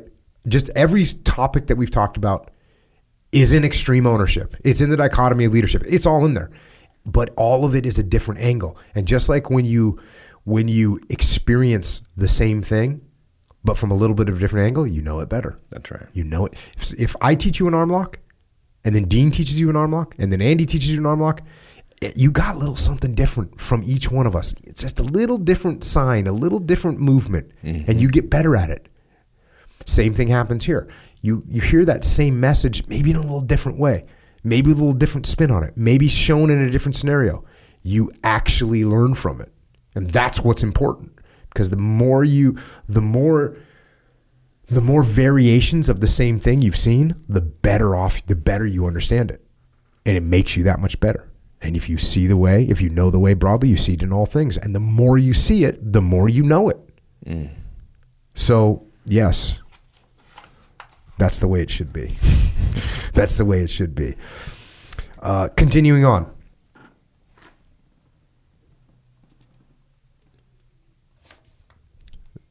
Suppositions and expectations are to be so indicated. Reasons for the measures ordered belong only exceptionally in the order. Detailed instructions covering all possible contingencies, which are matters of training, do not belong in an order. It's interesting they say suppositions and expectations. What do we call those in the military? We call them assumptions. We just talked about that Yep, too. yep. Eli. It is often suitable to issue a warning order. Warning order informs the latest developments of the situation. It is used to effect with the most urgent preparations. Likewise, it is used to permit the troops to come to rest earlier and also permit them to plan to rest longer. So, warning order, something that we also use. Another section here. When an order or report is transmitted orally, the one bearing the order or report must repeat it to the issuing person. A person transmitting a written report should be instructed as to its contents insofar as conditions permit. Officers transmitting orders should, as a rule, be instructed as to the tactical situation. It's funny, even in the teams, when someone says peel right, everyone repeats the call. You repeat it back to the person that just told you, and then you repeat it to the next person. The place of the commander and his staff. This is the next section we're going into. The personal effect of the commander on the troops is of great importance. He must be near the fighting troops. The choice of location for the corps commander should be based upon the requirement of the establishment of rapid and continuous communication to the divisions and the rear. He cannot rely along technical communications, meaning telephone wires and all that. We, we can do better with this now, but back in the day, and even even so, there's nothing that beats face to face. Nothing. Nothing beats beats face to face. Great distance, in spite of adequate communication facilities, lengthens the command and report lines, endangers the system, and may lead to late reports and orders or even failure of arrival. Moreover, great distance makes difficult personal terrain study and a personal knowledge of the process progress of the battle. The division commander belongs with his troops. Boom. Don't get so detached. This section is called, and we just I just jumped through a bunch of really granular tactical stuff. If you're uh, military, good stuff to read. Gonna jump through it. This section is called attack, which is just worth covering in its own right. the attack is effected through movement, fire, thrusts, and through thrusts and through the direction in which it is directed. The attack can be directed from one direction against the front, but ordinarily the greatest strength is launched against the flank or the rear of the enemy. Moreover, an attack can be launched from several directions with a breakthrough of the hostile front. New attack directions are provided. So when you flank someone, guess what? There's going to be other opportunities that appear. The frontal attack is the most difficult of execution, yet it is the most frequent. Out the outflanking attack is more efficient than the frontal. Simultaneously, outflanking of both enemy flanks presumes considerable superiority. An envelopment of one or both hostile flanks and reaching deep into his rear can lead to the annihilation of the enemy. This is something that's very tricky because we talk about envelopment of the enemy, which means surrounding the enemy. And in a small, that's cool if you're in a battalion or bigger. And actually, I want to say brigade or bigger. Like we're talking massive battlefield movements. Because when you get, when you, if you envelop, if you have a, if you have a company of soldiers, 150 soldiers, and you envelop the enemy, guess what you're doing? You spread thin. Well, not only you spread thin, when you surround an enemy, you are all pointing your weapons at yourselves. Mm-hmm. That that's the real problem. So ran into this a lot in in the teams where guys would want to surround a target, and and there's some. It's problematic. It's very problematic. You have to. That's why you know the classic L-shaped, Right. whether ambush or L-shaped assault. There's a reason for that. There's a reason why the guys in Vietnam taught us to do that. Right. Because as long as you know what your fields of fire are, you can you can go hot if you're in an L-shaped ambush or you're in an L-shaped assault. The minute I put people, you know, whether it's 270 degrees around a target or 360 degrees, um, I can I now I have to worry about my backdrop, and it's a real problem. And you know what? You can get away with those. You can get away with enveloping a target all day long as long as there's no shooting. But the minute the enemy starts shooting, it's a problem. So there are ways to cover exits from an L. You extend that a little bit. You can put some overwatches in, but it is a real problem to think that you're going to envelop a target in a small, you know, uh, let's say with with direct fire weapons, company size or smaller. It's a real problem to think you're going to be able to envelop a target and not have a problem if there's a big firefight. It's going to suck. Yeah, and those lines, those phase lines, can get confused real quickly, as we know. And But flanking the enemy is awesome.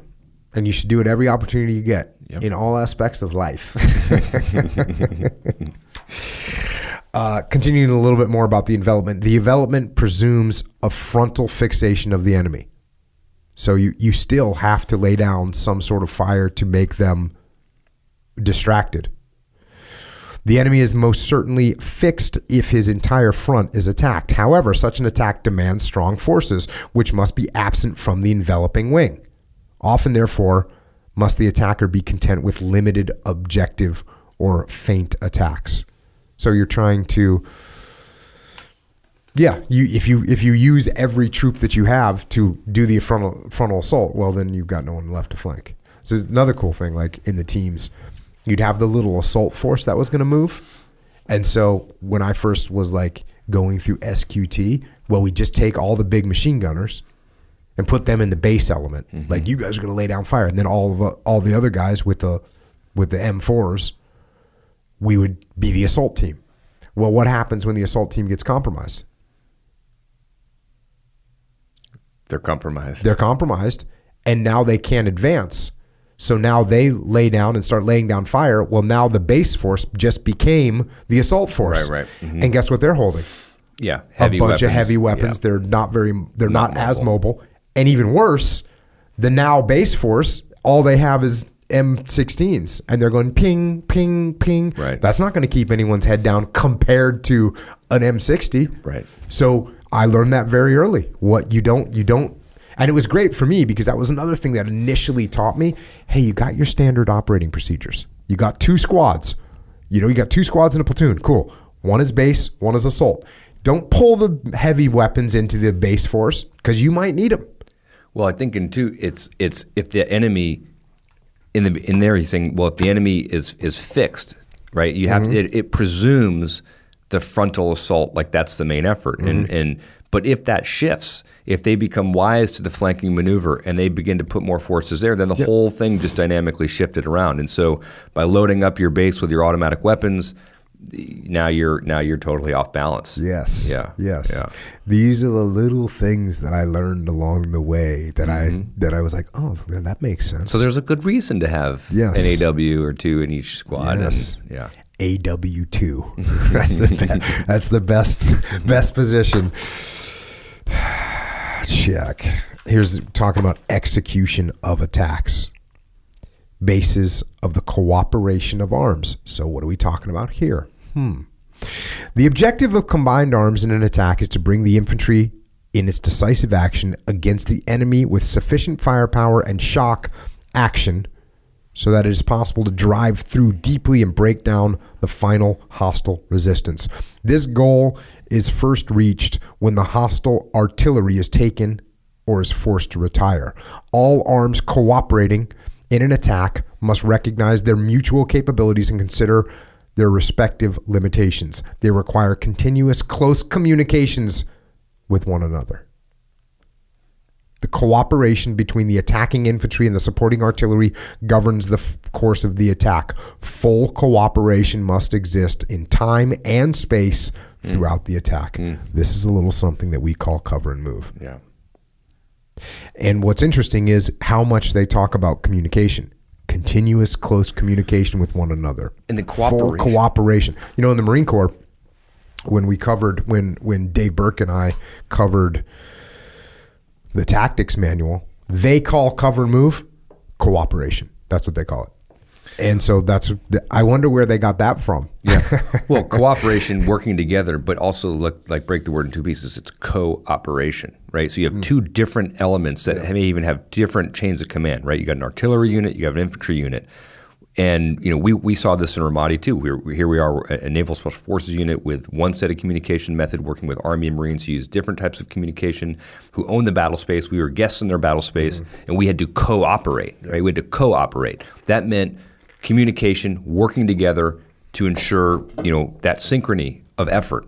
And without that, that's when you know we're well we're, we're going to be operating this here. What are you where are you going to be? What do you, well, I don't need to tell you. Mm. Like that was kind of like this old you know some people talk like that. Mm-hmm. That's not what we did, and that's part of why we had success there is because we cooperated with the Army and the Marines mm-hmm. No doubt about it. continuously. Yeah, we covered and moved with them, mm-hmm. 100 percent. It is the duty of both infantry and artillery to secure their cooperation through mutual, established, permanent, and effective communication. What does that mean? That means you better have a relationship with them. Dude, I mean, it's just. Sorry, I didn't know you were about to read what I just said. No, no, it's good. That's that's once again proving that that actually what we're talking about is timeless, and it and it and it should be obvious to people on the battlefield. It should be obvious to people in the in the business world. It should be obvious to people that are trying to work together inside of a family. It should be obvious. But once again, the reason we have a business, the reason we have a business is because it's not as obvious, it's not as easy to execute this stuff Right. as it is to read it. Yep, And it- exactly. And it, takes practice and it takes technique and and the best way to get good at it is to do it, but you're going to make mistakes and you and you're going to learn from them. You well, you better learn from them. So, I think that's actually a good place to wrap up this um, this document. You know, this document, this crazy document, Truppenführung, which is just tons of those lessons in there. And either lessons learned, most of them are just lessons reinforced. That's what most of them are. Simplicity of conduct will most surely obtain the objective. Friction and mistakes are an everyday occurrence. This is for for those of you out there with the um, what do they call it? A zero defect mentality. Wrong. Exactly. People are going to make mistakes. There's to be friction. There's not. You're not to get to do anything easy. If you're doing something easy, guess what? It's you shouldn't move on and find something more challenging. Mutual trust is the surest form of discipline. That right there. When you when you think of discipline as something you're going to impose on your troops, you're wrong. You're wrong. Discipline is formulated through trust. Strictly maintained discipline is the benefit to all. And and then this one, one of my favorites from this is the first demand of war is decisive action. Decisive action. That is what we need. That's what we all need. The words and the thoughts and the plans and the ideas, they all mean nothing without action. And I'm definitely not saying that you don't need to think or you don't need to plan or you don't need to have ideas, but I am saying that none of those things matter unless you take action. So I think that's all we've got for tonight. And if you want to take some action in your life, in your world, here's some things that you can do. Train jujitsu. That's a good one. You're training right now, Andrew? I am. Check. Back on the mats of It's justice. very humbling. The last muster, which is what got me back onto the mats. Oh, because you realized you need to get your game back. Oh, it was just humbling. That's just the only way I can describe it. See, you're lucky you had that jujitsu. You had you had jujitsu before a lot of people had jujitsu because you were training in the 90s. Yeah. Yeah. Yep. And late so, 90s. So you kind of rested on those laurels a bit, right? right? I yeah. Well, and everybody else got really good, and I got rusty. Yeah. Yeah. I just haven't been training. Not in jujitsu anyway. Yeah. So back on the mats. Hey, if you're if you're training jiu-jitsu, go to originmaine.com. You can get American made everything. Geese, the best geese. You can support this podcast and you can support America.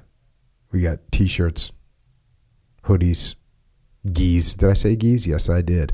And jeans, by the way. Now we got jeans. That's right. American made jeans. Cotton from America. Woven in America. Sewn in America. By Americans. It's awesome. And actually available now for the first time for pre-order Origin boots. Ah. Origin boots. So same thing. You know, we've we we invested in the machinery. We found the the old timers that know that did that for a living before factories started going overseas. So check out the Origin boots, supplements, joint warfare, krill oil, discipline, discipline go, and also discipline go, ready to drink. Booyah! I see you've been sucking on that thing over there. You drank a lot of those I during drank, your muster. You know, I, uh, I I was like, dang. well, you, I had some at night, and you're like, "You're drinking that right now." I'm like, "Yeah, man, it tastes great. I like it." I, I'm a fan of the Tropic Thunder. Oh, It- yeah, it- yeah. Know, So we got Tropic Thunder, we got Lemon Lime, which is called Citrus Psycho. I'm running low on that right now. That's why I didn't bring them. Oh, I thought when you brought it in here, you just remembered that my preference. No, you I got was like, lucky. You I was got like, oh wow, Holmes." look at that, Jocko paying attention to the guys that work for him. Like, you know, you know, No, don't lights. care. Don't care. All the thing I said about caring was not true. I just that's what I have left. I didn't want to sacrifice any of my lemon lime. Roger that. Roger that. No, dude, I remembered. Okay. I was taking care of you. So yeah, you can get the you can get those cans. Ultimately, you're gonna be able to get those everywhere in the world. That's what I'm talking about because it's good for you. I was the ingredients. Have you seen the ingredients? Monk Filtered fruit. carbonated water, natural flavor, citric acid, monk, monk fruit extract. That's the ingredients. Look at the ingredients on any other can of what crap is in there. No, it's so bad for you. So it's got a bunch of other things, B12 and magnesium and sodium and potassium, and there's caffeine in it. So, anyways, check it out. You'll dig it, and it will get you. It'll get you kind of fired up. to get you going. Yeah, exactly. It'll get you going. Warrior Kid Mulk, Mulk, strawberry, chocolate, whatever, a bunch of different flavors. Jocko White Tea, check that out. We have our own store, jockostore.com. Rash guards, t shirts, truckers' hats, beanies, hoodies. Everything on there is legit. If you want to support the podcast, it's awesome. Supri- subscribe to the podcast. Subscribe to this podcast, the Warrior Kid podcast. I got a couple that are approaching readiness, so we'll be there. I, I usually roll those out three at a time. So I got one in the bank, working on a couple more. YouTube, if you want to see Echo Charles's legit videos, then you can go there and you can, in the comments, tell Echo that he's jacked. He's not here right now to defend himself, but boy, does he love it when people tell him he's jacked. He, he's all he acts all humble, but he loves every second of it. Psychological warfare, you can get that on iTunes, Google Play. If you want an alarm clock, you want the Jocko alarm clock. Jocko, you should make an alarm clock. It's there. oh, I have it. This is what I use. It's yeah. called psychological warfare. If you want that, go to any MP3 platform. You can get it. Flipsidecanvas.com. Dakota, my brother, he's making cool things to hang on your wall. Got a bunch of books. The next book to come out is called Leadership Strategy and Tactics Field Manual. Breaking down this stuff at a tactical level, pragmatically, so you can execute it. Also, Way of the Warrior 3 Kid just came out a little while ago. It's called Where There's a Will. Talked about will today. Shouldn't children know about the power of their will? Absolutely. Yes, they should. Get them the book that's literally called Where There's a Will, and you know the rest of it. The other Way, Way of the Warrior Kid books are also available. Way of the Warrior Kid and Marc's Mission. Mikey and the Dragons, best kids book ever. You're one of the first people I read it to. Yes. Yeah. Before it was even in print. Well, it wasn't even in print. It was like I just scratched it out. So good. Yeah, it was awesome when I read it to you, and you were like, I could see the look in your face. You're like, how did this knuckle drag you write that? Same exact. Uh, so good. I, that's a gift I give to like um, friends of mine to give to like kids. Like it's a bedtime story. It's so good, and there's something in there for all of us adults too. there is, there is indeed. Uh, and then there's Discipline Equals Freedom Field Manual. How to get after it manual. the audio version of that is on. It's MP3. It's not audible. It's that because same thing. I wanted people to be able to break it down and put on their alarms. So that's what I did. iTunes, whatever, MP3. Extreme ownership. with my brother Leif Babin. Dichotomy Leadership with my brother Leif Babin. Everything that we're talking about in modern language, examples from the battlefield and the business world, very straightforward principles. One of the best, I think it's the best selling business book since it came out, Extreme Ownership. Yeah. Dichotomy Leadership, people say, is better, interestingly enough. Mm-hmm. So get those two.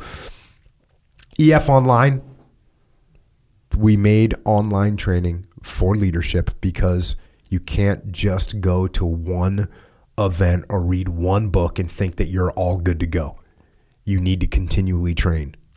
And and that's what we made EF Online for. EFOnline.com.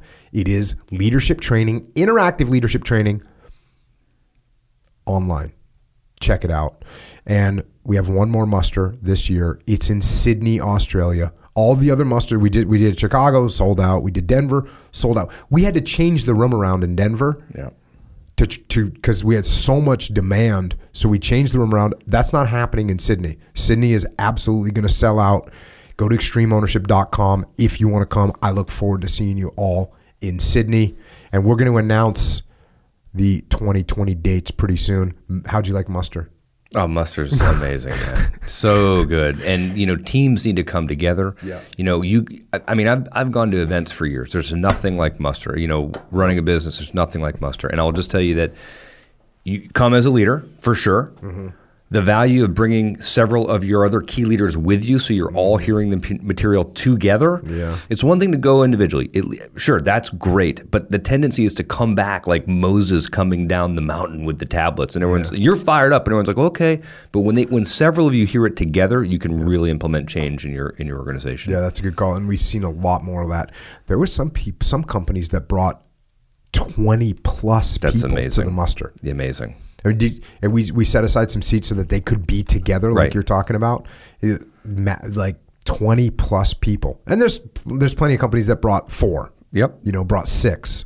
Some people come alone. That's fine too. But yeah, if you can bring a few people from your team, and you can all hear it from the horse's mouth, and you can all bounce these ideas off each other, it just adds that much more to the experience. And just kind of FYI, when we do these, we go to the hotels the hotel people are like, this is the most incredible thing.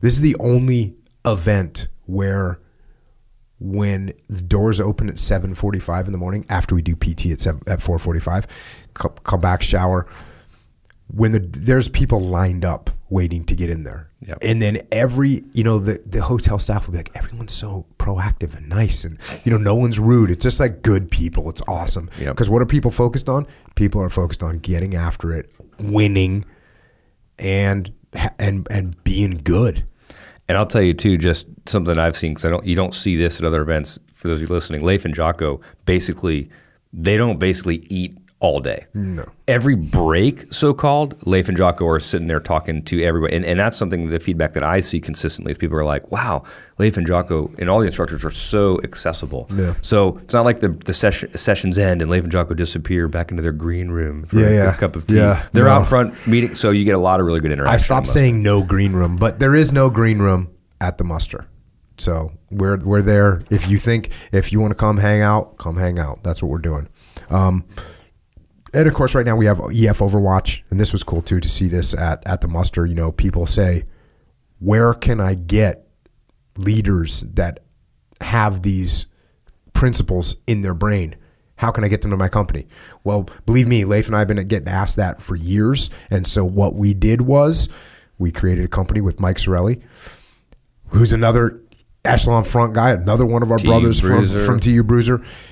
And and you know, he said, Hey, look, he he'd been working with veterans transitioning into the civilian sector and he said, "Hey, let's rock this." And so that's what we did. Great idea from Mike, and so now we've got it. Um, EF Overwatch, whether you're a special operations veteran or aviation, combat aviation veteran, and little newsflash, coming soon, we are opening it up. We're, we're, we got another wing of EF Overwatch we're about to bring online, which is going to be for everyone in the military because we the demand is so high.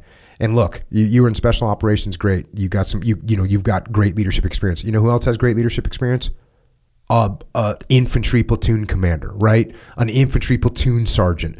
So we are we started with the community that we know. We know it best.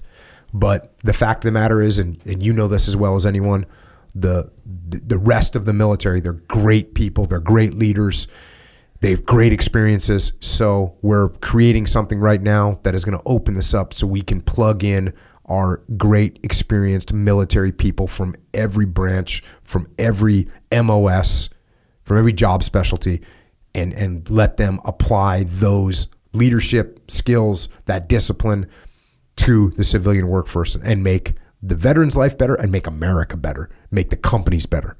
It's just a win win. So we got that rolling out the next few months, but just a heads up on that one. And if you need more of this conversation, because two straight hours of me and Andrew Paul is not enough, then you can find us on the interwebs. We're on Twitter, we're on Instagram, and we are on Dein Frusenbach. Andrew is the Andrew Paul, and I am at Jocko Willink. Andrew, you got any closing thoughts? Get after it every day. I love your post. You know, none of us are promised tomorrow. Mm-hmm. Make as big of an impact you can every single day. I've had a lot of time to think about life, and particularly recently, uh, the passing of my grandfather and other friends of ours. At the end of the day, we're only here on this earth for a certain amount of time. And I think the biggest legacy that we can leave is how we impact the lives of other people. And that can be at a small level. It doesn't cost anything to say a kind word to somebody, to offer some encouragement, to show an, an act of kindness, to hold the door. That doesn't cost anything. And I think we can make a huge difference every day in just how we interact with other people in kindness and in getting after it every single day. Mm-hmm. So that when I meet St. Peter at the pearly gates and I meet my maker, he says, Well done, good and faithful servant. Check. And it's interesting that that ties right back into this premise that as a leader, one of the most important things, if not the most important thing that you can do as a leader, is care about your people. Now, we learn from military history, and those lessons are, of course, written in blood. Written in blood by the men and women around the globe that have served, that are currently serving, that protect our freedom every day. So, thank you to all of them our police and law enforcement and firefighters and paramedics and EMTs and dispatchers and correctional officers and border patrol and secret service and all the first responders out there. Same thing. Holding the line. Thank you all for keeping us protected here at home and to everyone else out there, whether you're in the military or not, whether you're a first responder or not, whether you have a mission or you just have a job no matter what situation you're in. It all starts when you start. When you actually start, when you take decisive action. That's what you need to do. You need to make it happen by getting up every day and getting after it. And until next time, this is Andrew Paul and Jocko. Out.